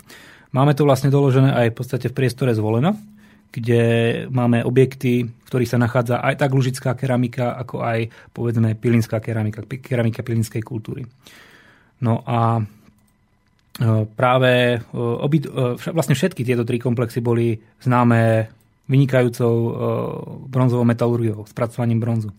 Takže je dosť pravdepodobné, že práve tí Lužičania, nazveme ich takto familiálne Lužičania, zaoberali sa práve ťažbou, distribúciou medí, alebo povedzme aj metalurgiou. No a práve táto oblasť bola možno miestom, kde sa obchodovalo s týmto tovarom. No a v rámci tejto doby bronzovej, teda už mladšej doby bronzovej, je dokumentovaný aj vo výstave hrádok v Nemciach, čiže je to nálezisko, ktoré poskytuje nálezy mladšej doby bronzovej. O tejto problematike sme sa už vlastne bavili, že vlastne tie praveké hradiská tu na okolí sú typickým reprezentantom osídlenia od mladšej doby bronzovej. Máme tu Horné Pršany, máme tu Nemce, Baláže, Moštenicu, Ponickú hútu, Nemeckú, Hornú lehotu. Proste je tu niekoľko takmer desiatka lokalít, výšinných lokalít, ktoré vytvárajú určitú štruktúru osídlenia, schému osídlenia, ktorú vidíme aj v ďalších oblastiach veľmi hustú. Hej. Povedzme, či je to Stredné považie, Liptov, Turiec. To sú proste krajiny alebo kraje, ktoré poskytujú veľmi dobrý obraz o vtedajšej sídelnej štruktúre. To znamená, základom všetkého zrejme boli nejaké centrálne sídla, či už opevnené, alebo hradiska nejaké výšinné, kde sa koncentrovala či už nejaká vládnuca, alebo dajme tomu nejaká vyššia zložka spoločnosti, privilegovaná, ktorá bola vlastne obkolesená nejakými osadami na terasách hrona. Netreba si to predstavovať ako nejaké dediny a skôr si myslím, že to mohli byť v podstate také roztratené dvorce, samoty, kde teda sa produkovali poľnohospodárske plodiny pre to zázemie, otvorilo to zázemie pre tie zložky, ktoré sa zaoberali ťažbou a spracovaním medí v tých vrchoch. Ono to aj teraz krásne vidno, keď si pozriete letecké snímky tejto časti Pohronia. Vidíte úzky pás inundácie, teda toho záplavového územia Hrona, kde sa dnes nachádzajú väčšinou teda tie polia, orané polia. A postupne to vlastne na tie terasy prechádza do vyšších polôch, kde sú tie pasienky, väčšinou sú to tie lúky, kde sa chovajú ovce, dobytok. Postupne to prechádza do tých lesných častí, hôr, kde teda sa ťaží drevo. V tom čase samozrejme tiež sa ťažilo drevo, ale ťažili sa aj rudy. No a potom sú to tie vrcholky hôr, nízkych Tatier, kde teda predpokladáme, že oni mali takú tú svoju duchovnú sféru, ktorú narúšali samozrejme nejakými prechodmi cez sedlá do ďalších regiónov. Takéto prechody máme napríklad, predpokladáme, v Jadielskom sedle, alebo potom, keď sa bavíme o Fatre, máme to na Kráľovej studni, pravdepodobne takýto prechod, kde oni vlastne prekračovali tieto horstva.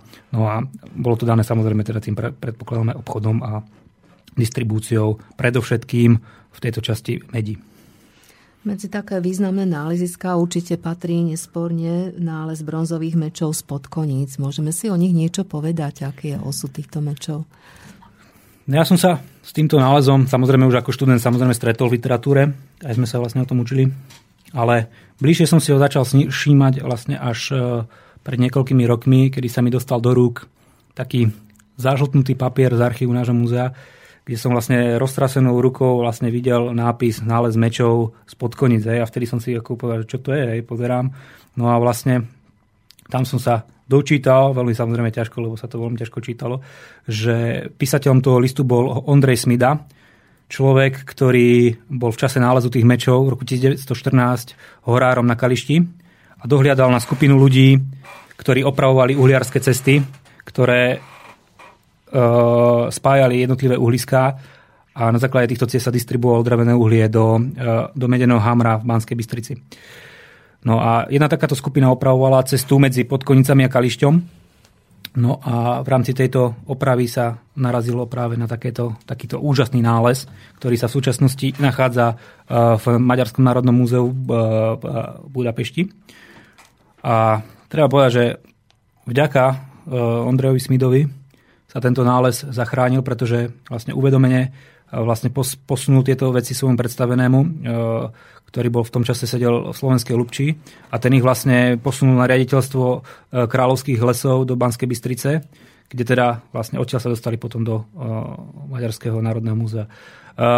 V tom jeho liste samozrejme sa hovorí o viacerých mečoch, v súčasnosti ich poznáme 5, ale údajne sa našlo 8. To znamená, že jeden ostal jemu, dva si zobrali tí robotníci, ktorí pracovali na tej ceste, pochádzali spod Koníc, samozrejme tie sa stratili.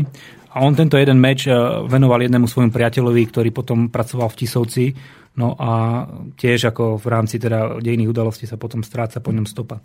Ale každopádne po tomto Ondrejovi Smidovi máme vlastne klasifikačné karty, ktoré sa nám zachovali v archíve z roku 1914 a presne všetky veci, ktoré on tam tvrdí, je samozrejme pravda. To znamená, že jeho nadriadený je tam potvrdený obdobie, kedy on píše, že v ktorom čase pracoval na tom Kališti, takže ako horár, no takže vystupuje na svetlo sveta nový človek, ktorý nikdy nebol vlastne spomínaný v historických záznamov týkajúcich sa týchto nálezov. No a bola to taká zaujímavá práca, dokumentačná, vlastne detektívna. Ja som to nazval ten projekt Po stopách horára Ondreja Smidu. Vlastne som to prezentoval na jednej konferencii venovanej mladšej dobe bronzovej. Tak tiež povedali kolegovia, že to vlastne bola krásny príklad detektívky, takej tej stopovania jednoho samozrejme známeho nálezu, ale jeho nálezové okolnosti neboli doteraz jasné. Vďaka vlastne tomuto listu ja som sa dostal nejakým spôsobom do víru tých udalostí, ktoré sa tu odohrali pred takmer 100 rokmi. Mojou snahou bolo aj ako nejakým spôsobom minulý rok bolo vlastne z tej výročie nálezu tohto súboru nejakým spôsobom dostať tie meče. Treba povedať, že je to dosť náročné nejakým spôsobom takýto významný nález vystaviť, či už len čo sa týka poistenia a podobných vecí. Takže ľudia, ktorí robili takéto výstavy, kolegovia vedia, čo je s tým, ako patáli. No ale možno raz sa nám podarí nejakým spôsobom ukázať tieto veci aj našim návštevníkom. Vieme nejak vystopovať aj po týchto mečov, dajme tomu, komu patrili konkrétne, ja neviem, z ktorého presne obdobia, alebo teda komu patrili v rámci nejakej kultúry, alebo proste aký je ich osud. Ten typ mečov, ktoré sa tam našli, hovoríme tomu typ, liptovský typ. A je to dané tým, že väčšina takýchto, alebo teda tie najstaršie nálezy, ktoré tieto artefakty teda sa našli, pochádzajú z Liptova. Hej. Predovšetkým z oblasti Ružomberka, Martinček, tam je v podstate nález, asi tuším, teraz nespomínam presne, koľko je tam, asi 15 mečov.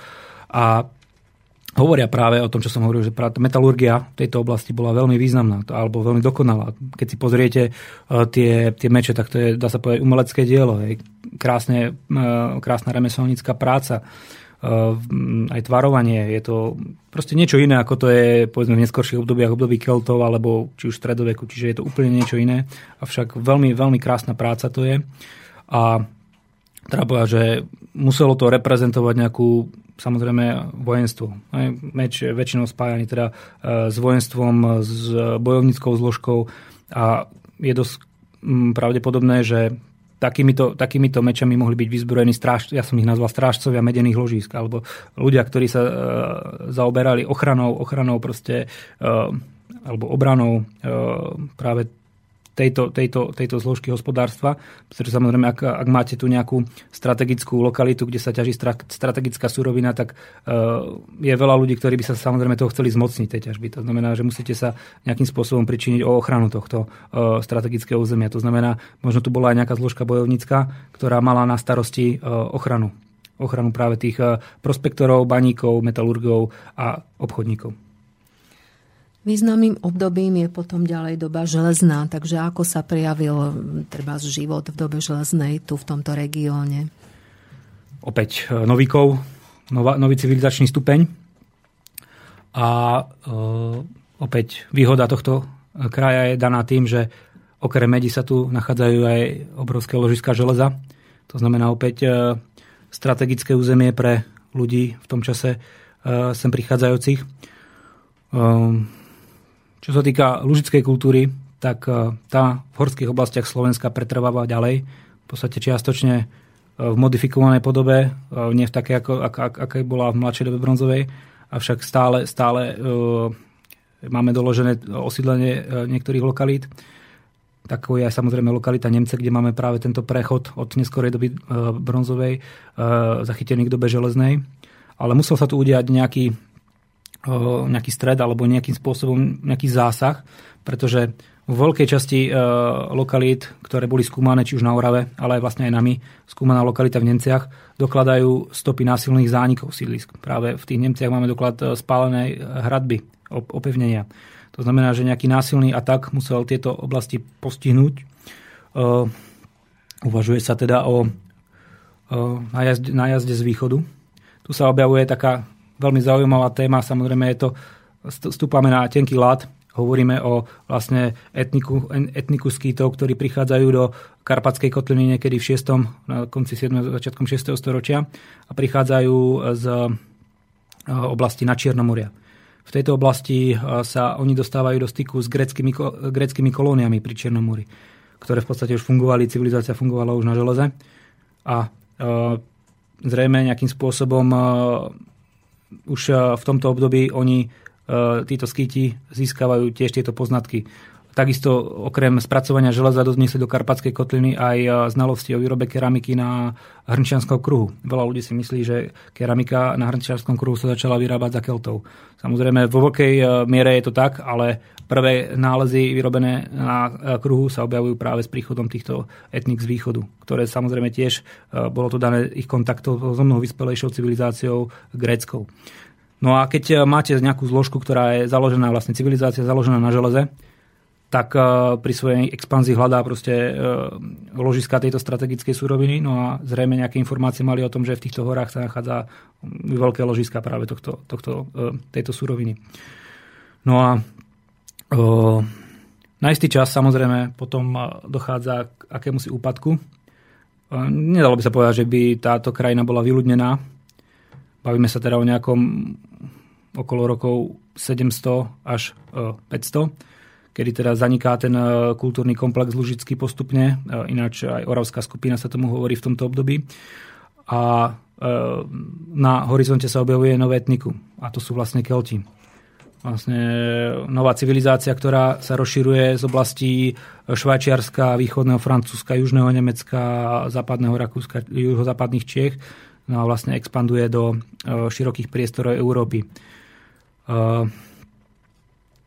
Dá sa povedať, že k nám vlastne do tejto oblasti sa dostávajú prvé skupiny niekedy v 4. storočí pred našim letopočtom, avšak vlastne tá hlavná zložka sem prichádza niekedy na prelome 3. a 2. storočia, pričom sa vytvára špecifická kultúra, ktorá vyrastá už zo spomínutého podhubia tej oravskej skupiny, ktorá je vlastne záverom lužickej kultúry, no a tejto novej skupiny ľudí, Keltov. Nazývame puchovská kultúra, ktorá je vlastne typickým reprezentantom horských oblastí Slovenska.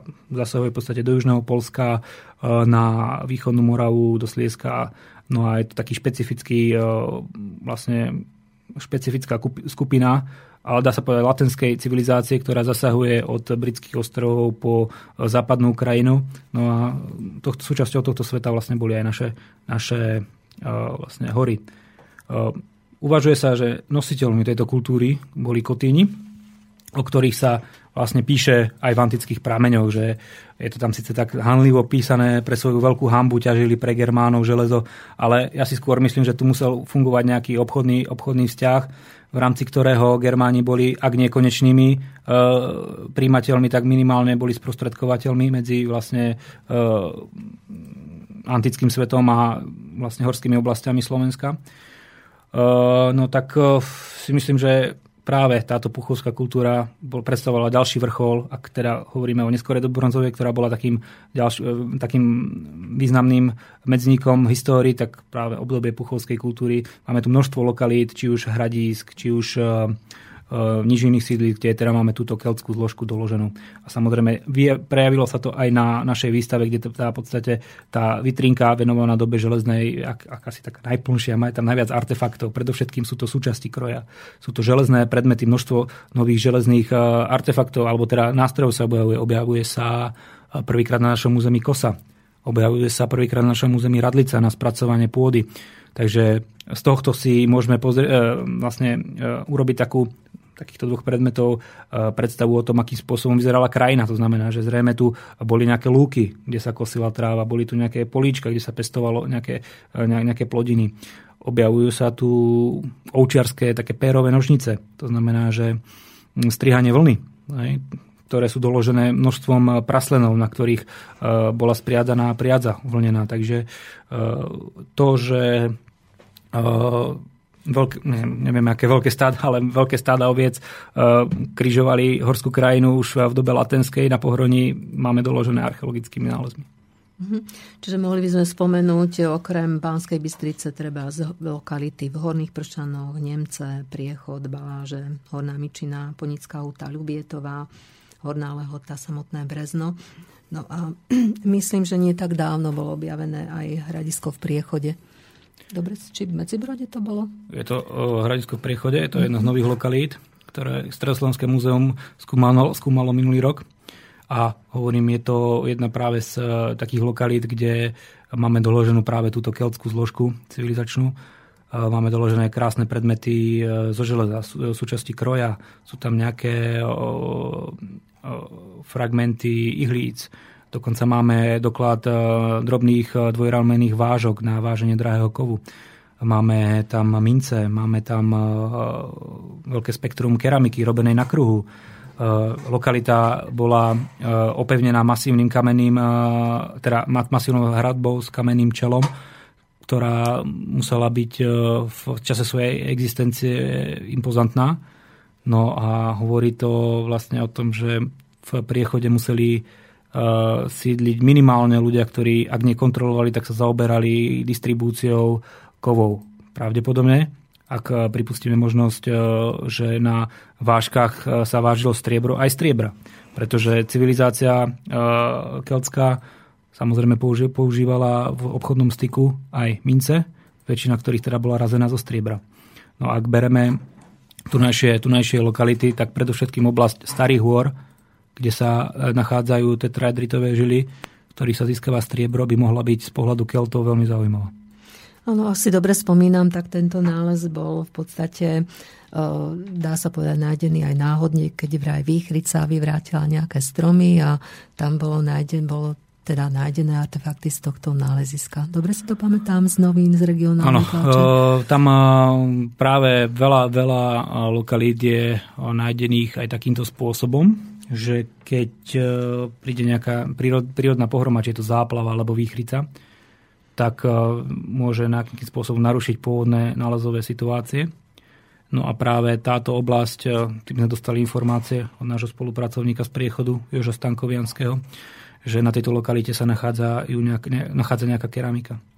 No a vlastne, keď som to prišiel prvýkrát pozrieť, tak samozrejme hneď som zistil, že je tam vysoká koncentrácia sídliskových nálezov, ktoré hovorili o tom, že bola narušená pri tejto výchrici nejaká sídlisková jednotka. Výskumom sa nám overilo, že pravdepodobne to bola časť nadzemnej konštrukcie nejakého domu. No a samozrejme pri ďalšom prieskume zistili, že tam bola aj teda vyššia nejaká akropola, ktorá bola opevnená. Kde sme tam samozrejme na týchto dvoch miestach, na akropole a na tej terase, kde sa bola narušená tá sídlisková jednotka, tak sme uskutočnili menšiu sondáž, ktorá priniesla veľmi zaujímavé nálezy. V tejto súvislosti sa možno prezentovali také plány, že by bolo dobré vybudovať v Priechode archeologický skanzen a vrám na takéto keltské hradisko, tak sú to plány, alebo mohlo by tam vzniknúť niečo takéto aj? Zatiaľ je to v podstate iba v takých rovinách našich snov. Treba si uvedomiť, že vybudovanie archeologického skanzenu je jedna vec a druhá vec je jeho udržanie.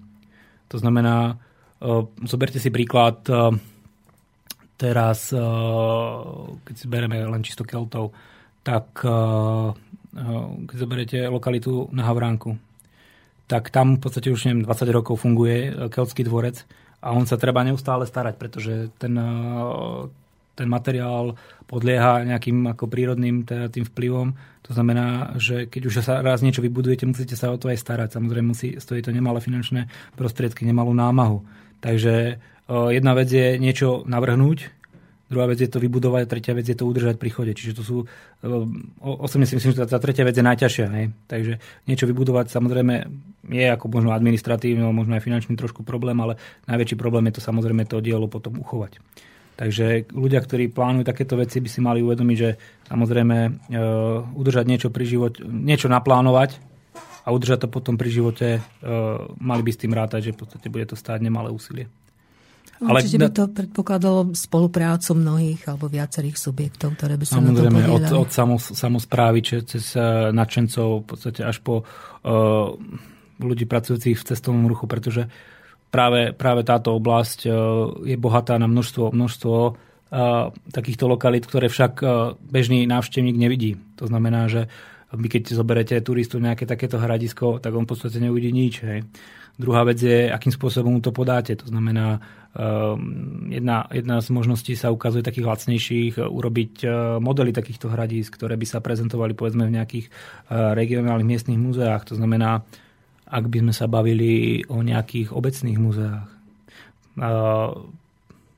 Nedá mi nespomenúť vlastne múzeum Medina v Španej doline, ktoré sa v tomto vlastne dostáva najďalej, ktoré síce nie je obecné múzeum, je to vlastne, dá sa povedať, zbierka, ktorú prezentuje občianske združenie Herrengrund a ktoré prezentuje tú stavbu medí, spracovanie medí, ťažbu medí. Tak ja si myslím, že práve keby obecné samosprávy zapracovali práve na takýchto miestnych zbierkach a prezentácií ich, tak by mali proste lákadlo pre návštevníkov ich obcí, ako to je proste v prípade Španej doliny. Určite je to výborný nápad a stojí za to zamyslieť sa nad tým, takže naozaj tí návštevníci by asi prišli na takéto miesto, ktoré je v podstate ojedinelé alebo mohlo by byť ojedinelé. No a skutočne príďte sa, milí poslucháči, pozrieť aj na tú dobu železnú, pretože tam sú naozaj veľmi zaujímavé artefakty, nálezy, ktoré je hodné si pozrieť, pretože majú naozaj nevyčísliteľnú hodnotu, nielen teda samozrejme finančnú, ale historickú. Takže príďte sa pozrieť na návštevu Korene mesta pod zemou ukryté ešte do 7. júna v Stredoslovenskom múzeu v Banskej Bystrici. No a po krátkej hudobnej prestávke budeme pokračovať aj výskumom historického jadra mesta.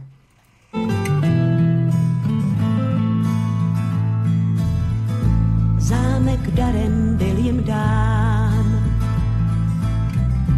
manželský stav požehnán, zbožný kutrám louk, schotí Johankou, bílé lhoty nový pán. Celý čas rozjímal v komnatách, duchem myslí v modlitbách. Na zdi visel kříž, k Bohu měl on blíž, víc než k lásce, s kterou přišel prát.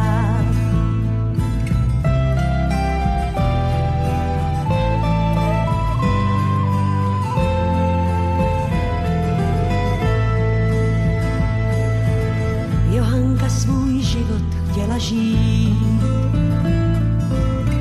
na rozkvetlých loukách protančit, ráda si zpívala, vesele odmala, kdo ji slyšel, musel rád ji mít.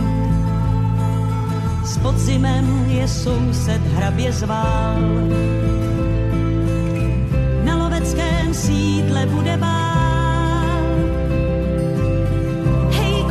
Zapřehej, dnes je masakrej a k té cestě souhlas pán tvůj dal.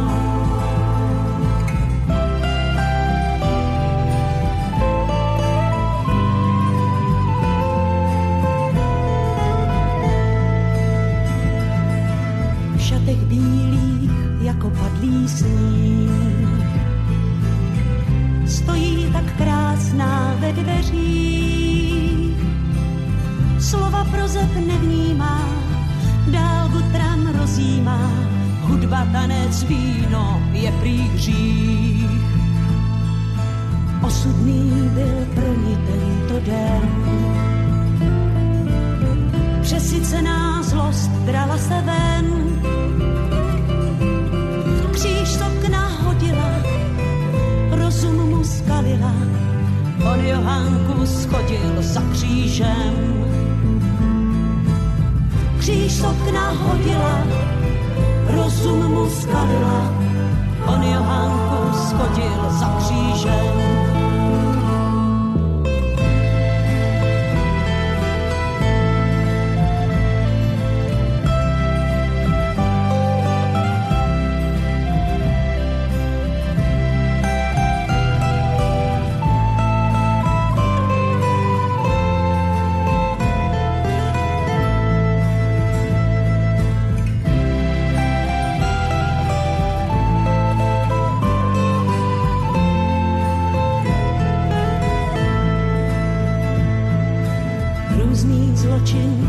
Před zraky skrýt,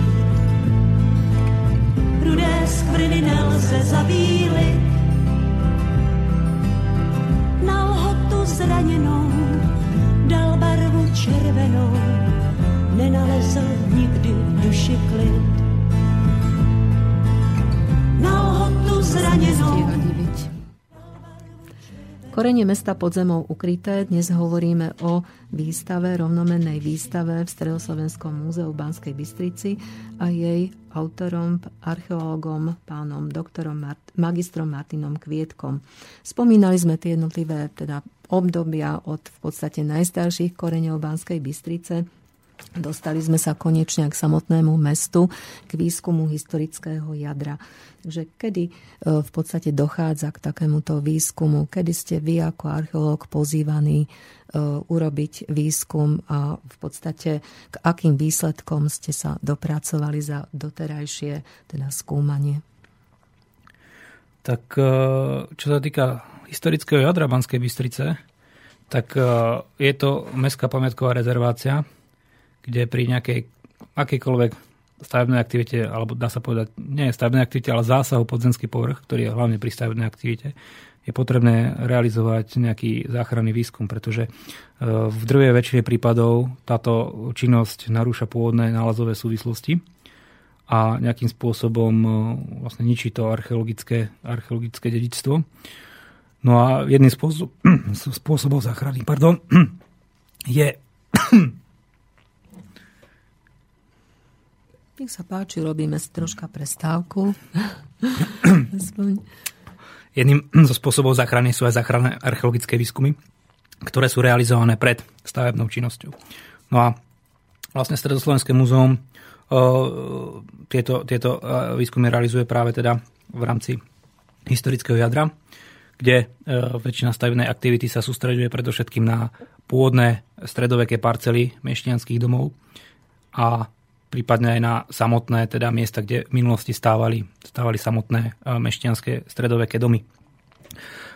Keď si porovnáte výskum v stredovekom meste a povedzme výskum na nejakej diaľnici, na otvorenej krajine, nejakom poli alebo nejakom hradisku, je to niečo úplne iné, pretože v meste vlastne sa ten život kumuloval niekoľko stáročí, sú tam rôzne prestavby, zásahy do terénu, v modernej epoche veľa situácií narušili inžinierské siete, či už výkopy kanalizácií, plyn, elektrika, voda.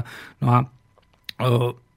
ten pôvodná situácia, respektíve tá pôvodná stratigrafia je v veľa prípadoch veľmi narušená. To znamená, že vy nachádzate len zlomky toho, čo kedysi dávalo nejakým spôsobom nejakú ucelenú štruktúru.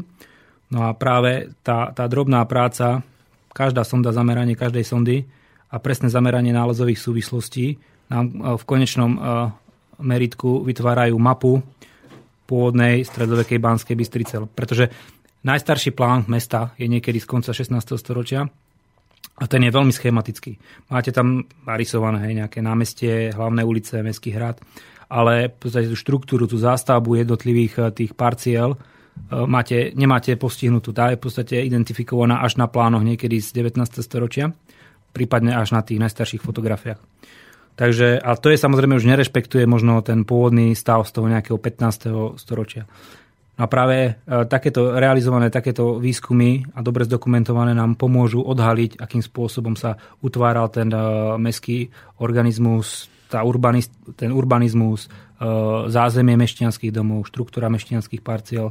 Takže my práve teda takýmto spôsobom odhaľujeme tú najstaršiu Banskú Bystricu. Áno, a potvrdilo sa v podstate to, že na tej čelnej strane námestia sa nachádzali výstavné domy tých najbohatších mešťanov. Za nimi nasledovali, domy pre služobníctvo a dvory, ktoré slúžili pre obchod alebo pre teda takéto obchodné zázemie. Môžu to teda... Ja to poslucháčom skúsim priblížiť. Keď idú po nejakej starej dedine, stredovekej, no práve stredovekej, nejakej dedine, kde vidia nejaké drevenice alebo takéto murované staré domce, tak nejakým spôsobom vyzerala aj tá Banská Bystrica na začiatkoch, niekedy v tom 13. 14. storočí. Rozptýlená, v podstate boli tam malé prízemné domy, ktoré postupom času sa pretransformovali do týchto renesančných, respektíve barokových krásnych palácov, ktoré môžeme dneska obdivovať. A bolo to dané tým, že noví vlastne kolonisti, ktorí sem prichádzajú, si so sebou prinášajú aj nový typ architektúry, ktorý bol taký ten sedliacky dom nemeckého typu, trojpriestorový, ktorý v podstate sa objavuje dá sa ešte jeho pozostatky, dajú sa skúseným okom rozlišiť ešte aj v dnešných renesančných a barokových palácoch. Reprezentujú ich predovšetkým výstavné vstupné portály, ktoré možno uvidia ľudia, keď prejdú do podbrání jednotlivých domov na námestí, tak väčšinou v každom druhom, treťom takomto podbrání sa nachádza výstavný portál, ktorý bol pôvodným vstupom do takéhoto gotického nejakého domu. Treba si predstaviť, že tam boli takéto predné čelné výstavné izby, či si tomu hovoria svietnice alebo svetlice, ktoré boli doplnené o nejaký prechodový pitvor alebo prechodovú chodbu a nejakú komoru. To bol vlastne taký ten trojpriestorový základný dom nemeckého typu, ktorý si osadníci, noví kolonisti so sebou priniesli. No a postupne takým spôsobom, ako sa oni usadili, začali vlastne tu žiť, podnikať, proste získavali nejaké prostriedky na prestavbu, výstavbu nových teda objektov, tak sa aj menil charakter tých dvorov, respektíve tých objektov. Budovali sa najprv z dreva, neskôr z kameňa, zvyšovala sa podlažnosť, zástavba do zadných častí parciel. Aj keď si pozriete teraz vidiecké domy, tak väčšinou tam sú nejaké stodoly, maštale pre dobytok, sú tam nejaké šopy pre seno. Čiže nejakým spôsobom aj tu fungovali tie domácnosti stredoveké takýmto spôsobom. Stred domu bol väčšinou, alebo to zadná časť domu, kde sa nachádzalo hnojisko, kde sa vlastne vysypali tie odpadky.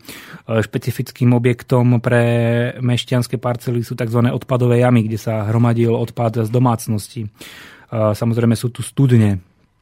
Veľmi zaujímavým nálezom, ktorý my nachádzame v rámci celej Banskej Bystrice, sú také kamenné kanalizácie alebo také kanáliky, ktoré odvádzali vlastne prirodzeným spádom vodu z mesta a taktiež aj vlastne, dá sa povedať, z plašky. Takže v súčasnosti, keď robíme zásah pod terén, tak v podstate na každej parcele nachádzame takúto kanalizáciu, ktorá v podstate bola pôvodne z dreva, až postupne bola prebudovaná do kameňa, ale veľmi takým premysleným spôsobom odvádzala vodu od architektúr, pretože všetci stavitelia vedia, že v podstate voda je takým jedným z najväčších nepriateľov stavebníka. Keď sa vám dostane do múrov, tak vlhkosť, prípadne mráz veľmi výrazne atakuje teda tú štruktúru tých múriv.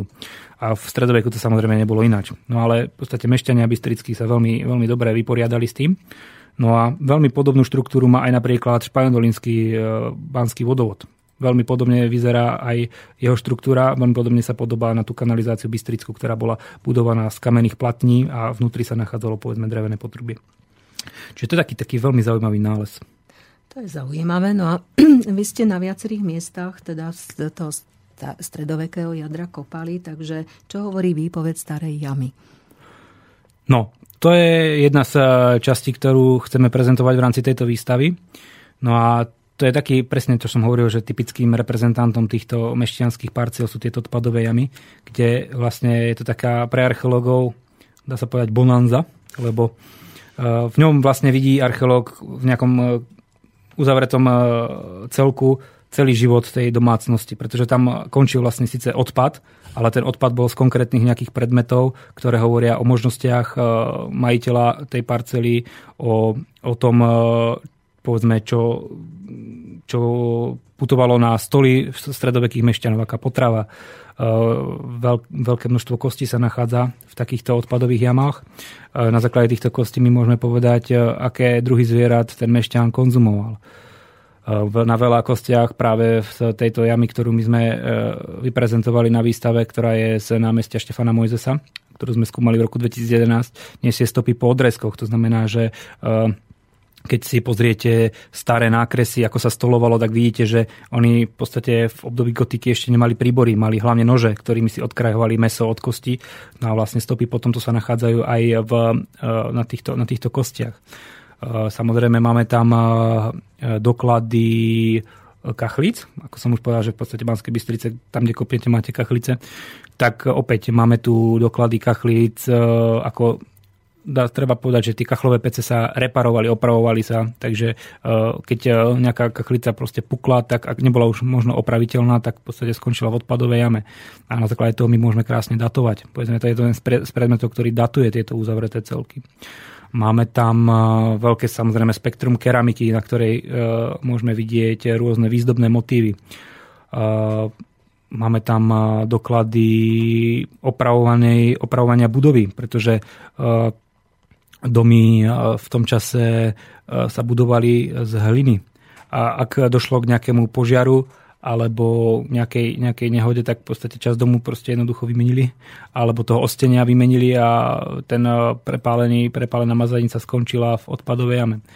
Máme tam fragmenty kosti drobných živočíkov. Máme tam veľké množstvo rybých šupín napríklad. To znamená, že konzumácia ryb v stredovekom meste bola normálna, bežná. Samozrejme, to súviselo možno aj s cirkevnými prikázaniami a podobnými vecami, ktoré sa obnohu viac dodržiavali v stredoveku, než je to dnes. Samozrejme, to aj bol ľahko dostupný spôsob obživy alebo teda potraviny. Máme tam samozrejme doklady domových škodcov, máme tam kostičky z hlodavcov, ktoré predpokladám, buď to boli nejaké potkany alebo nejaké myši. Dokonca máme tam aj doklady takého hmyzu, ktorý je škodcom, ktorí sú napríklad nosániky, ktoré vám napadajú zrno obilie. Takže to sú také veci, ktoré veľmi sú malinké, ale hovoria o bežnom živote v stredovekej domácnosti. Tak to je naozaj zaujímavé a skutočne asi zaujímavé sledovať aj ten vývoj stredovekej keramiky. Dá sa na základe tých dochovaných častí keramiky aj určiť nejaká typológia, štýlová typológia a tak ďalej? Práve z jednou z hlavných oblastí stredovekej archeológie, ktorá sa venuje teda obdobiu vývoja, v období teda gotiky, románske obdobia, renesancie, aj skúma stredoveké mesta, tak je štúdium keramiky ako hlavného materiálneho prameňa, ktorý sa nachádza pri archeologických výskumoch. A práve pedantne vypracovaná typológia keramiky, či už na základe terénnych pozorovaní, tvarovej škály, výzdoby, veľmi dobre môže napomôcť k poznaniu toho produktu keramického hlineného, ktorý bol typický preto, či ono mesto, pretože vlastne v rámci Banskej Bystrice od najstarších čias pôsobia hrnčiari, ktorí zásobujú či už mesto, ale aj široké okolie vlastne svojimi produktami. A keď si zoberiete stav, že my veľmi dobre poznáme stredovekú keramiku v Banskej Bystrici, to je vlastne od čias pani doktorky Macelovej, kde teda, ako som hovoril, v rámci tých výskumov získala veľké spektrum keramických nálezov, ktoré my už teraz v podstate len doplňame, tak na základe tejto skladby my veľmi dobre vieme interpretovať vývoj stredovekej keramiky v meste zhruba od toho 13. storočia, dá sa povedať až do 19. storočia. No a na základe toho my potom môžeme datovať aj nálezové celky, ktoré nájdeme mimo mesta. Povedzme práve v týchto banských areáloch, či je to na Starých horách, či je to už povedzme v oblasti Španej doliny, alebo v širokom lesnom teréne Baláže, Moštenica. Takže je to veľmi, veľmi zaujímavé a v porovnaní povedzme s ďalšími predmetmi, ako napríklad Ľubietová, kde bola tiež nejaká keramická produkcia, boli tam hrnčiari, tak my otvárajú sa nám tu možnosti porovnania dvoch výrobných okruhov. Banskobystrickej keramiky, ľubietovskej keramiky a samozrejme opäť ďalšie potom porovnávania, či už kremnického výrobného okruhu, banskoštiavnického výrobného okruhu a podobných vlastne celkov. Čiže to je veľmi, veľmi zaujímavé spektrum nálezov, ktoré tvorí teda, ako som povedal, veľkú časť bádania tej stredovekej archeológie a veľmi prínosné je to práve pre datovanie tých nálezových situácií. Časť výstavy je nazvaná Poklad v pivnici, tak to je ďalší z nálezov, ktoré ste urobili práve v jednom, teda v pivnici Mešťanského domu na Dolnej ulici. Čo sa tam našlo? To bol jeden z takých menších výskumov, kde sa v rámci rekonštrukcie toho suterénu predpokladalo odstránenie vlastne nejakých vrstiev a v rámci tohto odstráňovania my sme vlastne zistili prítomnosť okruhľakovej dlažby v suteréne, čo bol vlastne taký prvý archeologický výskum takto zameraný v meste. No a v rámci takého podrobného prieskumu po začistení tejto situácie sa nám podarilo získať za použitia detektoru kovov veľkú kolekciu strieborných mincí z obdobia 17. storočia. Zhruba od roku 1600, teraz presne neviem, 18 až do roku 1687. Možno kolega doktor Bovan by ma opravil, pretože on spracovával tento súbor ako numizmatik. Ale v rámci nejakého mapovania výskytu tých mincí, tak sa ukázalo, že rozptyl tých mincí bol veľmi intenzívny práve v strede, v prechodovom koridore toho suterénu. A naznačovalo aj to rozptýlenie, že išlo o také, tzv. Stratové mince, ktoré v podstate boli to drobné razby, malinké denáriky, malé hodnoty, ktoré sa postupne vytrácali z vreciek tých návštevníkov toho suterénu. A je zaujímavé, že v určitom okamihu to skončilo práve, hej. Potom vlastne my tam napríklad mince nemáme vôbec z 18. storočia, nemáme tam mince z 19. storočia. Sú tam potom už nejaké koruny zo 70. rokov a potom v rámci čistenia alebo doberania tej dlažby sme už potom našli drobné centovky po robotníkoch, ktorí tam pracovali spolu s nami, takže aj tí tam strácali drobné razby, takže to bolo veľmi také zaujímavé. No ale hovorí to o tom, že ten priestor musel byť dosť výrazne navštevovaný práve v tom priebehu 17. storočia. A otvára sa otázka, s čím to bolo spojené. Či tam bolo nejaké skladisko, alebo tam bola nejaká vináreň, alebo niečo podobné. Ale práve v tom dome už v 18. storočí sa spomína Mellerovská lekáreň. To je vlastne jedna z najstarších lekární, ktorá v podstate tam je, tuším, aj dodnes. Je tam v tom dome je lekáreň. Tak je dosť možné, že tam bol nejaký predchodca tej lekárne, bolo tam nejaké skladisko liekov alebo týchto prípravkov na výrobu liekov, takže je dosť možné, že takýmto spôsobom fungoval ten suterén. No ale je to veľmi dobrý príklad toho, keď v podstate nejakým spôsobom sa ten archeológ zameria na nejakú konkrétnu situáciu, no, z ktorej môže vyťažiť veľmi zaujímavé spektrum nálezov. Samozrejme, získaných bolo 50 mincí zhruba. Nebol to najväčší nález, takéto nálezy veľké boli nájdené aj z objektu, kde teraz sídli vyšší územný celok na námestí SMP. Tam bolo niekoľko, neviem, vyše 1000 mincí nájdených z podobného obdobia nejakého 17. storočia. Potom mince boli nájdené aj na Fončorde, na ulici Družby, tuším. Takže takéto veľké koncentrácie mincí nie sú zriedkavé, ale v podstate archeologickým výskumom získaná kolekcia to bola taký prvýkrát v rámci mesta.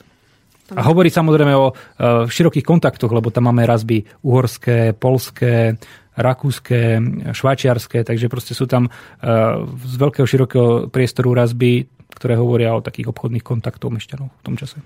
Áno, medzi také ojedinelé nálezy patrí aj nález súboru kožených výrobkov a polotovarov na výrobu obuvy vraj z druhej polovice 15. storočia, ktoré dokladajú asi činnosť cechu obuvníkov. Takže čo vieme povedať o týchto nálezoch? Tento nález bol nájdený v roku 1997 v priekope Mestského hradu, v miestach, kde sa dneska nachádza podnik v rámci Barbakanu, reštaurácia. No a tento výskum viedol v tom čase magister Peter Ušiak, ktorý vlastne jeho zásluhou, jeho neúnavnou to snahou zachrániť tento unikátny súbor sa nám táto kolekcia dochovala dodnes. Vybavilo prostriedky na konzerváciu týchto koží a v podstate zabezpečil uchovanie pre budúce generácie. No a predmety boli nájdené v takej podmáčanej vrstve vo vyplni tej hrotitej priekopy. A vlastne táto podmačaná vrstva zabránila ďalšiemu rozpadu týchto predmetov. Čiže oni, keď sa dostali na vzduch, tak ich bolo nutné urýchlene konzervovať. To znamená, bolo vlastne predvídavosťou magistra Ušiaka, že nejakým spôsobom dokázal zabezpečiť konzerváciu týchto predmetov.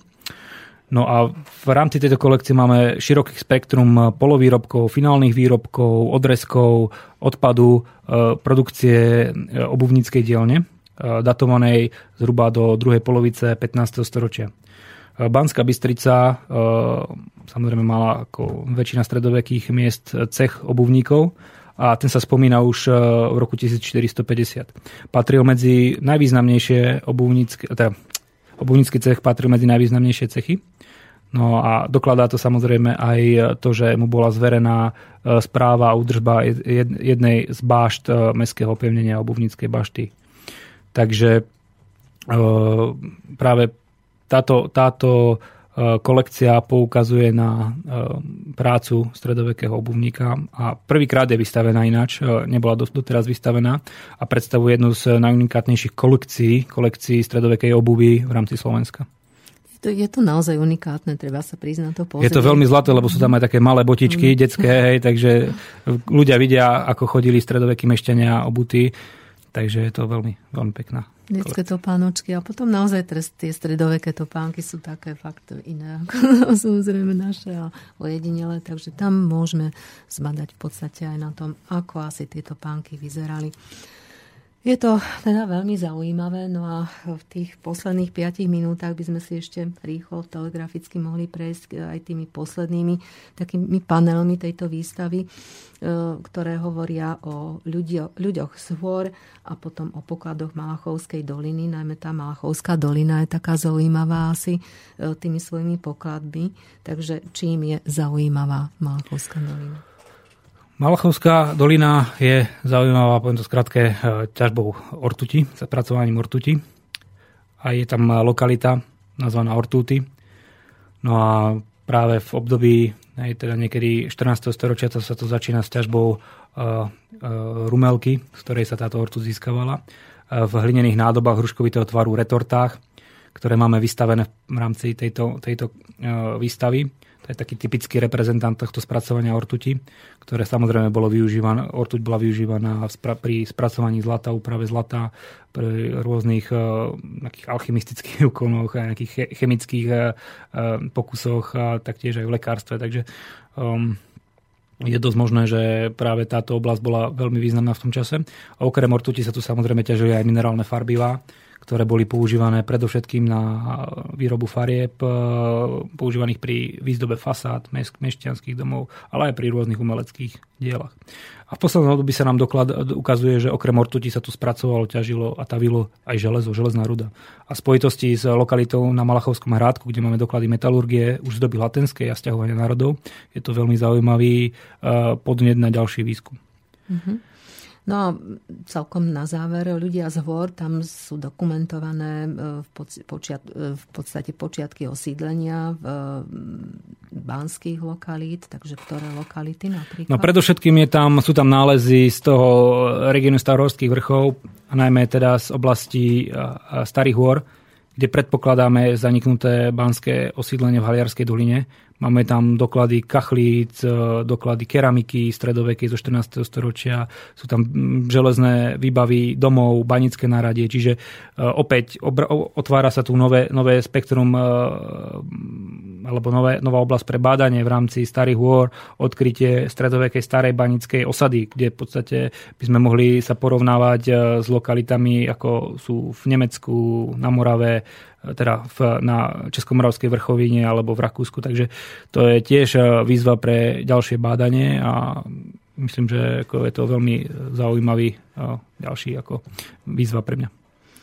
My sme v podstate hovorili o, dajme tomu, území Keltov, čiže to je územie približne do roku 0 nášho letopočtu a sú z tohto nášho regiónu alebo aj zo samotnej Banskej Bystrice známe aj nálezy z toho ďalšieho obdobia protohistórie a nejaké slovanské osídlenie?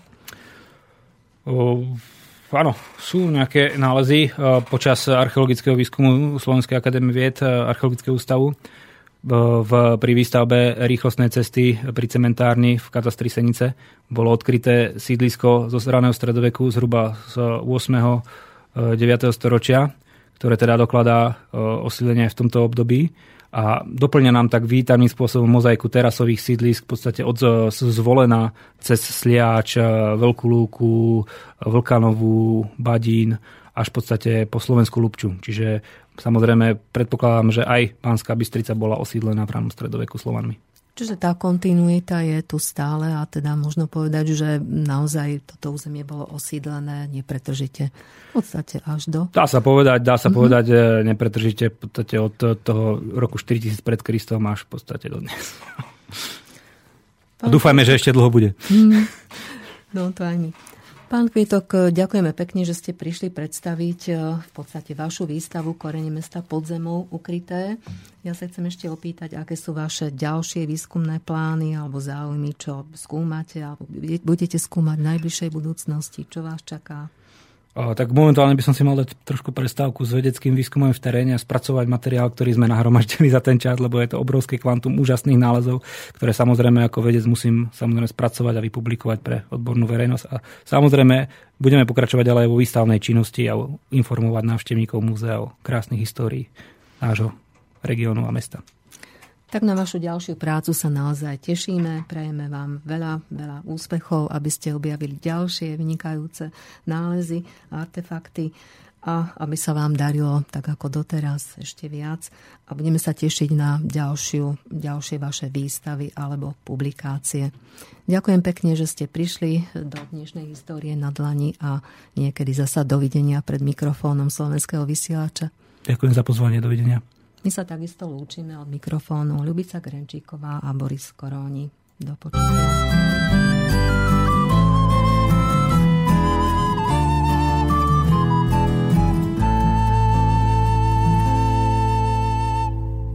Hlava se točí a zatahám si meč. Můj život končí stejně jak zmařená steč. Kde ses tu zjevila má první lásko, vybledlá tvář za smuteční maskou, oči mě šálí a v hrdle váznem je řeč. Tak prohni se v pase a roztanči svět, jsi jediná, kdo mi dnes zbývá. Jediný okamžik vrátil bych hned, ty byla si první, má milá.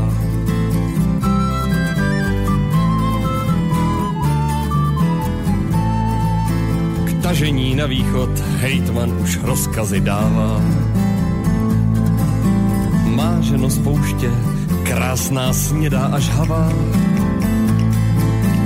Navždy a bez konce, já nechtěl jinou. Hvězdy se třpytily nad Palestinou, sen o naší lásce k životu sílu mi dával. Tak prohni se v pase a roztanči svět, jsi jediná, kdo mi dnes zbývá. Ty chvíle štěstí vrátil bych hned, jak krásná si byla, má milá. Tak prohni se v pase a roztanči svět, jsi jediná, kdo mi dnes zbývá. Ty chvíle štěstí vrátil bych hned, jak krásná si byla, má milá.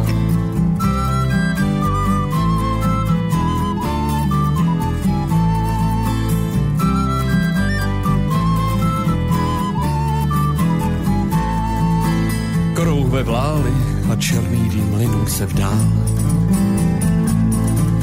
Vždy jsem byl lokajem, nyní jsem mohl být král. Dech se až tajil, bylo to snadné, brát si a neplatit tvé tělo vnadné.